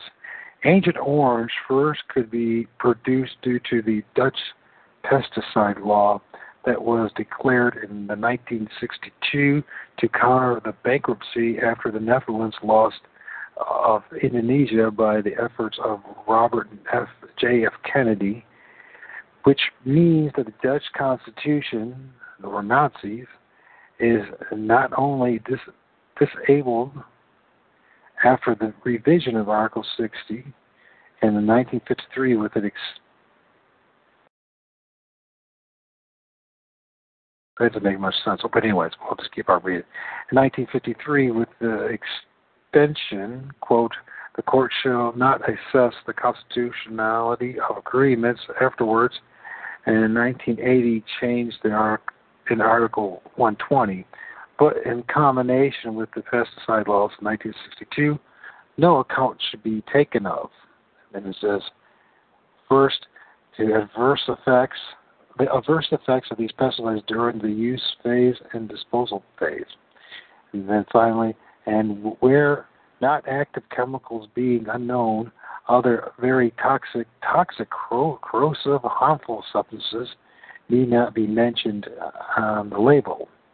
They granted the possibility of illegally dumping the chemical waste with high profit to subsidiary, subsidiary companies worldwide, including the possibility to manipulate products with harmful substances among other uh, vaccines, pesticides, chemtrails, uh, chlorine of the tap water.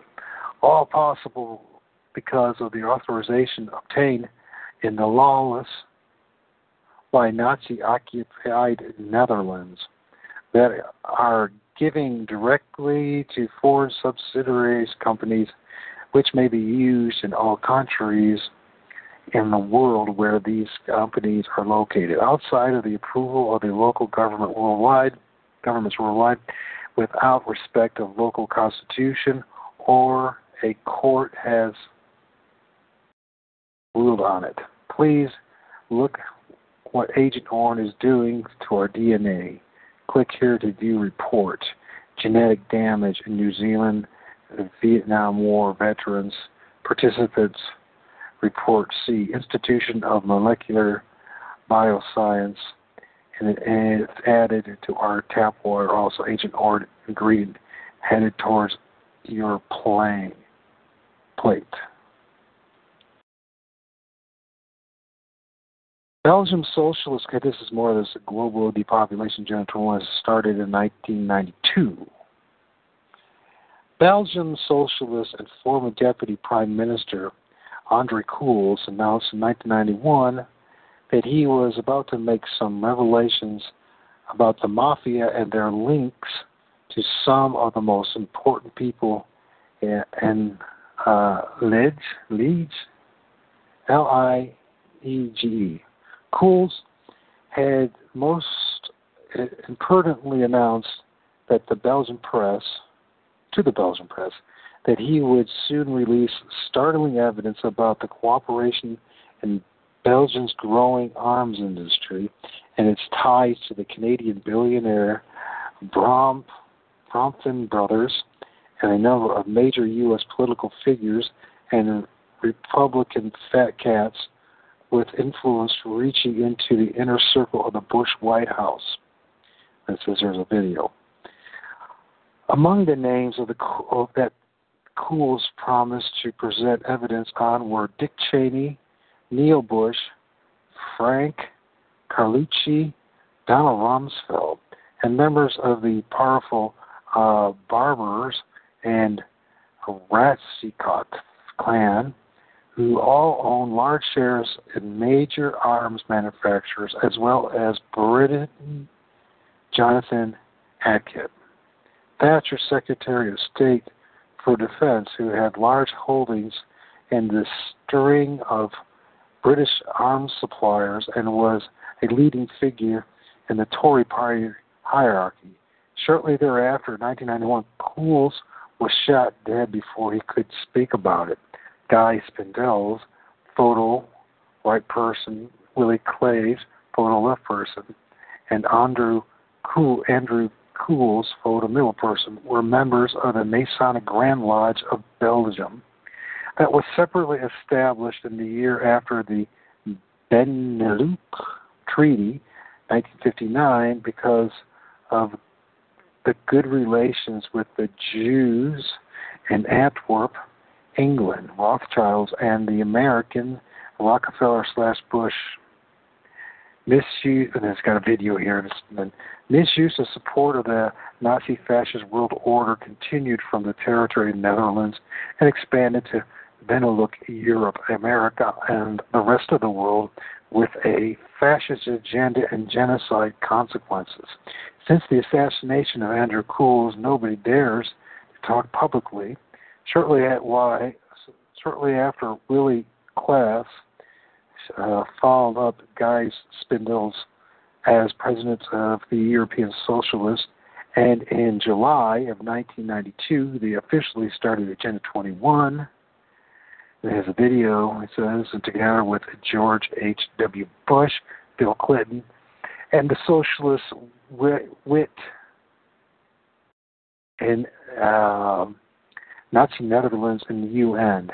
The uh, genocide agenda that officially exp- expend worldwide, I mean, it's what they supposed to expand worldwide by signing the Rio de, Rio de Janeiro protocol in 1992 under the chairmanship of the Dutch Environment Minister Socialist Hans Alders. wow, this knowing and science uh, the same year, with this knowledge, whatever, with this knowledge and science the same year, colleague Socialist Dutch Secretary, State Secretary Hans Simons of Health, Welfare, and Culture faked a label of pesticides, Super Menzut Company, on its own for 374 gallons of arsenic acid to 104 gallons of arsenic pentoxide, uh, knowing that in reality, 374 gallons of arsenic acid remained a cat cat one carcinogenic oh, category one carcinogenic chemical waste. What is more dangerous as arsenic pentoxide? And just click here on document. Well, this guy's trying to document all this stuff. The worldwide dumping of mass illegal chemical waste with the high profits and genocide consequence now and explosive in the near future following the signing of the Kyoto Protocol by the European Community in, in April of 1998, again under the chairmanship of a Dutch socialist environmental minister, Jean Pronk. Consequently, and signature in South Africa during the substantially the substantiability so sustainability so during the sustainability conference in Johannesburg Johannesburg uh, in September 2002 one one again under the chairmanship by the Dutch Environmental Sec- Secretary Pierre van Giel, CDA. Well, it's heavy stuff, isn't it? Stuff you don't hear every day, right? In 1996, there were reports of the gangs involved in the Cools killing had been involved in Marc Dutroux, the discovery of the computer disk of Dutroux' house in 1996 unraveled an international pedophile ring involving Belgium, the Netherlands, Portugal, the U.S., Great Britain, and Japan.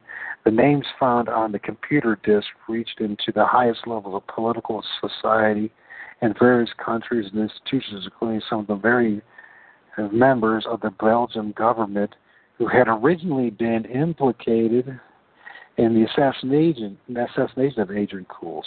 For this elite, there is no way back. Genocide Agenda 21 implemented uh, to justify their actions in global expansion. The, the uh, from Nazi expansion. I don't know what that means. The from. I think it says from Nazi Netherlands out of hand, mass poisoning for high pro- profits. Since there is no way back, this time they include mass depopulation genocide video implemented from the Netherlands to continue funding these fascist world order under the guise of sustainability, mass poisoning at high profits called eco- ecologically, environmentally friendly biomass, green power, sustainable uh, it's CO2 reduction, environmental cons- con- concert. I think it means environmental conservation, secondary fuel recycling, Rio de Janeiro Protocol, Kyoto Protocol, dumping the most carcinogenic waste, industrial waste such as arsenic acid, chromium or chrome six, and many others. Okay. I think he's doing a pretty good job. Sounds like he's not actually English. So, and the UN, part of the continuing Nazi policy, wherefore they have reestablished the International UN Court of Justice in 1946 in The Hague, where the knowledge that Holland Holland's sins in 1940 is in hand in the hands of Hitler cabinet because of the Article 21 of the Dutch Constitution that says under no circumstances can the seat of government be placed outside of the empire, which means that the Dutch government has lifted itself to violate. Maybe to in violation, don't you mean? I don't know. And then you got this Hitler regime. Could that way put it okay, Hitler regime could put okay put himself in place of the Queen Wilhelmina of Netherlands after the war. The Germans never officially given back Dutch territory, whereby the Third Reich stealth, uh, stealth could be transferred further by the Netherlands. For these elite are in no way I don't know, he's starting to lose me here through the language. For the, he's misspelling or putting things wrong. For the elite, there is no way back. Okay, okay, there's no way back. Um, therefore, we they decided to implement stealth killer mass depopulation through global poisoning, including chemtrails and vaccinations during the investigation into the murder of the Belgian politician Adrian Cools. Came a number of corporate uh, corruption scandals upward, including the affair um, Agusta Dassault, Dassault, who would lead in the late 90s the conviction of the Bilderberg members, Guy Spindel and Willie Claes, who came in the early 90s out of nowhere on the world stage together with CIA cocaine distributor Bill Clinton, former governor of uh, Mena, Arkansas, who organized Contra supply and drug operations. Both are considered responsible for the Rwanda genocide.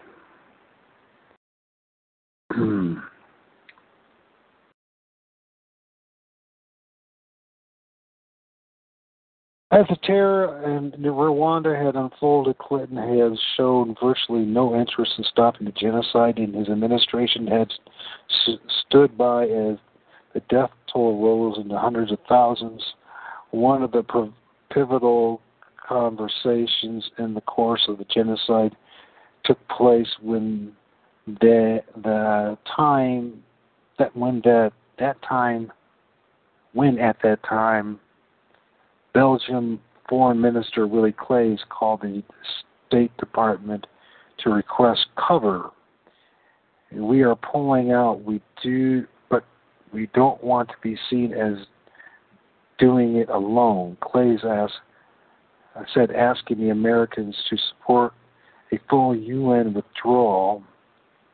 And uh, Dallaire had not anticipated that Belgium would extract its soldiers, removing the backbone of his mission and standing uh, Rwandans in their hour of greatest need. The Belgians do not want to leave ignominiously. I never get I, I'm not saying it right.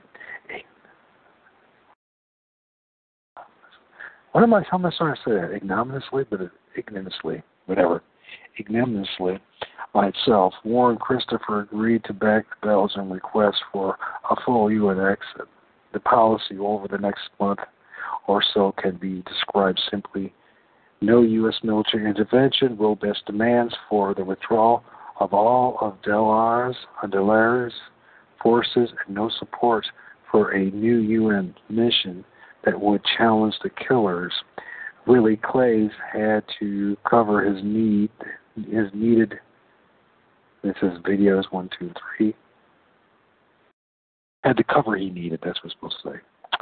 In the course of a hundred days in 1994, the junta government in of Rwanda and its extremist allies barely needed to succeed in exterminating the country's Tutsi minority using firearms machetes, and a variety of garden equipment.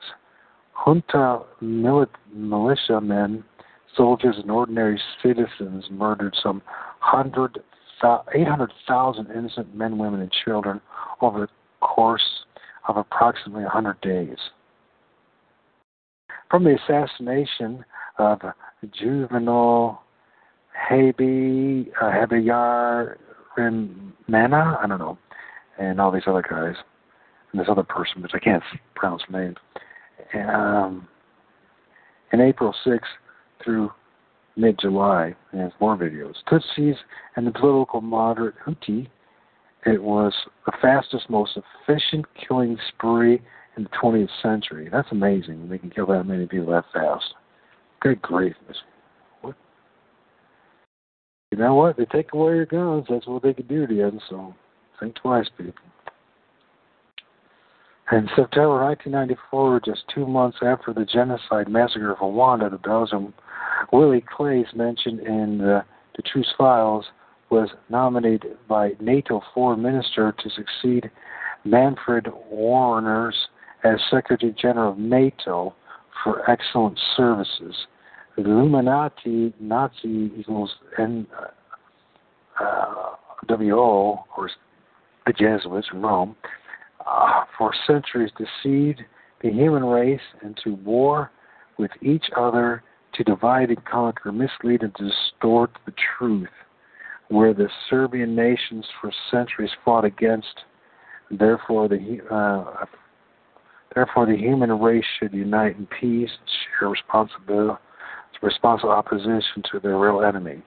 Balkan, including Croatian, Croatian citizens, were one of the most misled by this powerful minority warmongers. Okay, the builder, the Belgian Bilderberg member Willie Claes took up his appointment as Secretary General on the 17th of October 1994.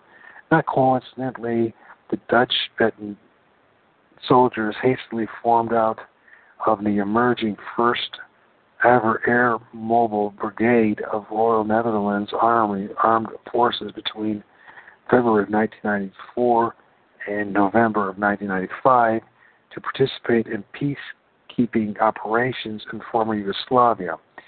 And, and its third replacement, Dutch Bet 3, commanded by the Dutch Lieutenant Colonel Thomas Karremans, the uh,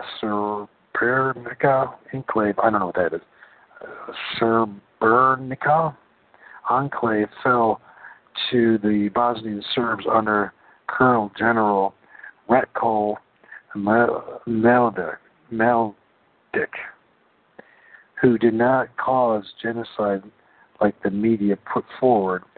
This enclave was sacrificed to justify the occupation of the Balkans in co- collaboration with the Bosnian Mohammed uh, Sacirbey, ambassador of the UN.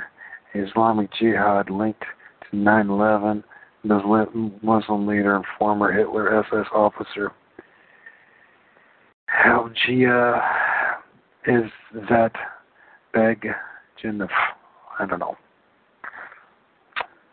Nazi connection to Islamic Balkan terrorism in Nazi Netherlands and the Dutch Blue Helmets. The NATO Secretary General Willie Claes and the U.S. and the President Bill Clinton, who represent the New World Order, or the Jesuits in Rome, uh, deceived the whole world population. Uh, these and it talks about these uh, Hajj Ahmed al Husseini with Hitler. These radical Muslims have continued to work together, including false flag terror and on their one people, to take over and radicalize Muslim countries with the prospect of establishing a united fascist world order that at the expense of ordinary Jews, Christians, Muslims, and other world populations who should perform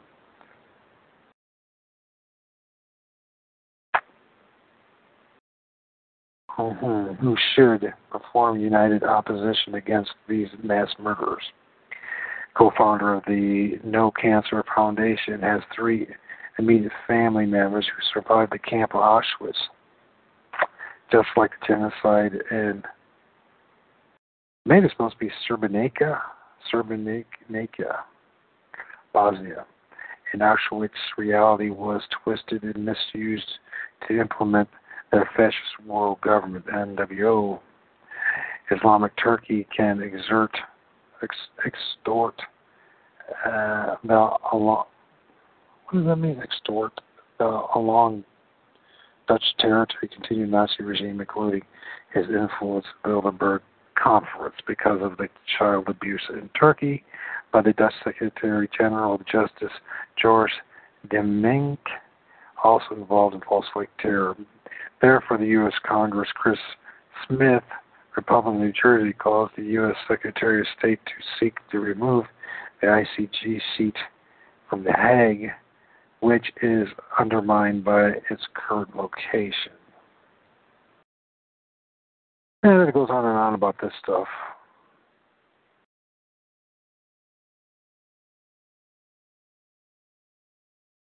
I want you to read this.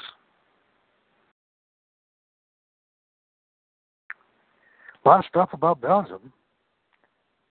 UNESCO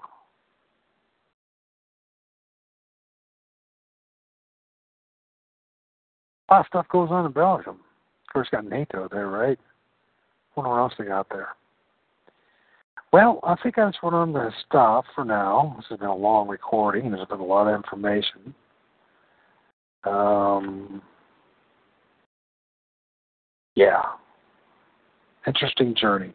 So, anyways, you can see that the, the Rome uh, it uses Roman Catholicism, it uses the banking system, it uses the military system, the NATO, along with the United States government and their military, the Pentagon, this hexagram that seems to be everywhere. You see this desperate attempt for Rome to try to unify itself through religion, politics, and money, monetary system. Rome, the Roman Empire still exists. It's obvious to me. Um, you see that the Byzantine Empire, or the Rome of the East, which is now um, Moscow, let me see what's going on there. Uh, there is this eternal war that's been going on forever. I should call it a eternal war, but a thousand year war. It will be. what, uh, less than 30 years? Between uh, the Eastern Roman Empire and the Western Roman, Empire. Then you got the Islam and their connection to all this. And then in the middle of all that, you have the Jews. There always seem to be some kind of ignition switch type of thing. They use them over and over again. And if you look at Judeo Christianity, at least the version that comes out of Babylon, with uh, the mystery schools type of thing, and uh, the Talmudic Jews, and um, they, they clearly are part of all this Obviously, they're part of it. I don't buy into this that they're running it. I think they're part of this whole, you know, what we call the papacy, uh, the ruling elite, the black nobility, Judeo Christianity. Then there's people like us who are biblical Christians who are just a big thorn in their side, and they can, you know, we're not really considered uh, a lot of them don't think we're Christians. Isn't that interesting? Because we're not uh, Orthodox Christians, uh, Catholics, or uh, or Roman Catholic. And you look at this uh, debate that these gentlemen had, and it was like you only heard the first half of it. That was their first half. You know, each had a half an hour to present their point, and you listened to the guy who was Roman Catholic and could hear what the message was we need to learn to forgive each other. You guys need to come back to us. And there's not going to be any serious change in Rome's end. They want us to come back to them.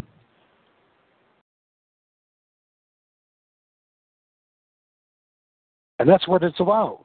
I mean, that's what it is. It's really about this world domination, a new world order, which the Jesuits are talking about for a long time now. You can find endless articles and, and uh, um, videos I'm talking about, which has always been the plan, right? The papacy, the Pope feels that the Caesar, the Caesar or this uh, unholy Roman Empire, or at least the image of the beast. I'm not quite sure because you know he studies such. You is the, is the Pope really in control, or is he just a figurehead of the the religion of Babylon, the the um, the ba- the Roman Catholic branch of the Babylonian religion. If that makes any sense. Because it sounds to me like actually a lot of these popes are just, of course, they're elected. Unless you, it, it, so that means they're selected, and so there's a group behind them that's, that's controlling and selective, and then there's the cardinals. Now, who are the cardinals?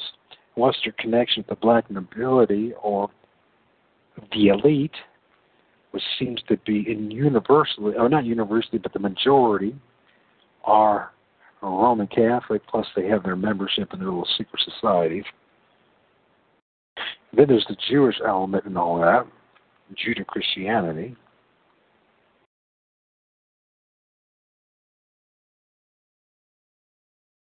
It's a wild ride. Uh, I think that's why it's so important, at least for me at this point in stage, to have faith in Jesus Christ right now alone and in His Scripture because I don't know who else to trust at this point. I can't trust myself. I don't have all the answers. And obviously, I can't trust most uh, people who are religious leaders. Um, politicians, etc. So that doesn't mean I'm better than anybody else. It just means there's serious issues going on. As it seems like there always has been. So, anyways, this is today's unholy Roman Empire. And it's really a strange and bizarre ride.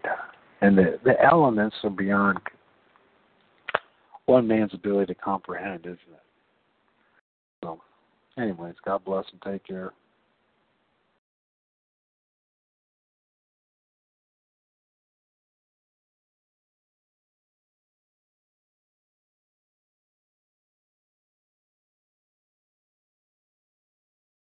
Hello, it is Ryan, and we could all use an extra bright spot in our day, couldn't we? Just to make up for things like sitting in traffic, doing the dishes, counting your steps, you know, all the mundane stuff. That is why I'm such a big fan of Chumba Casino. Chumba Casino has all your favorite social casino style games that you can play for free anytime, anywhere with daily bonuses. That should brighten your day a little. Actually, a lot. So sign up now at chumbacasino.com. That's chumbacasino.com. No purchase necessary. Group. Void were prohibited by law. See terms and conditions. 18 plus.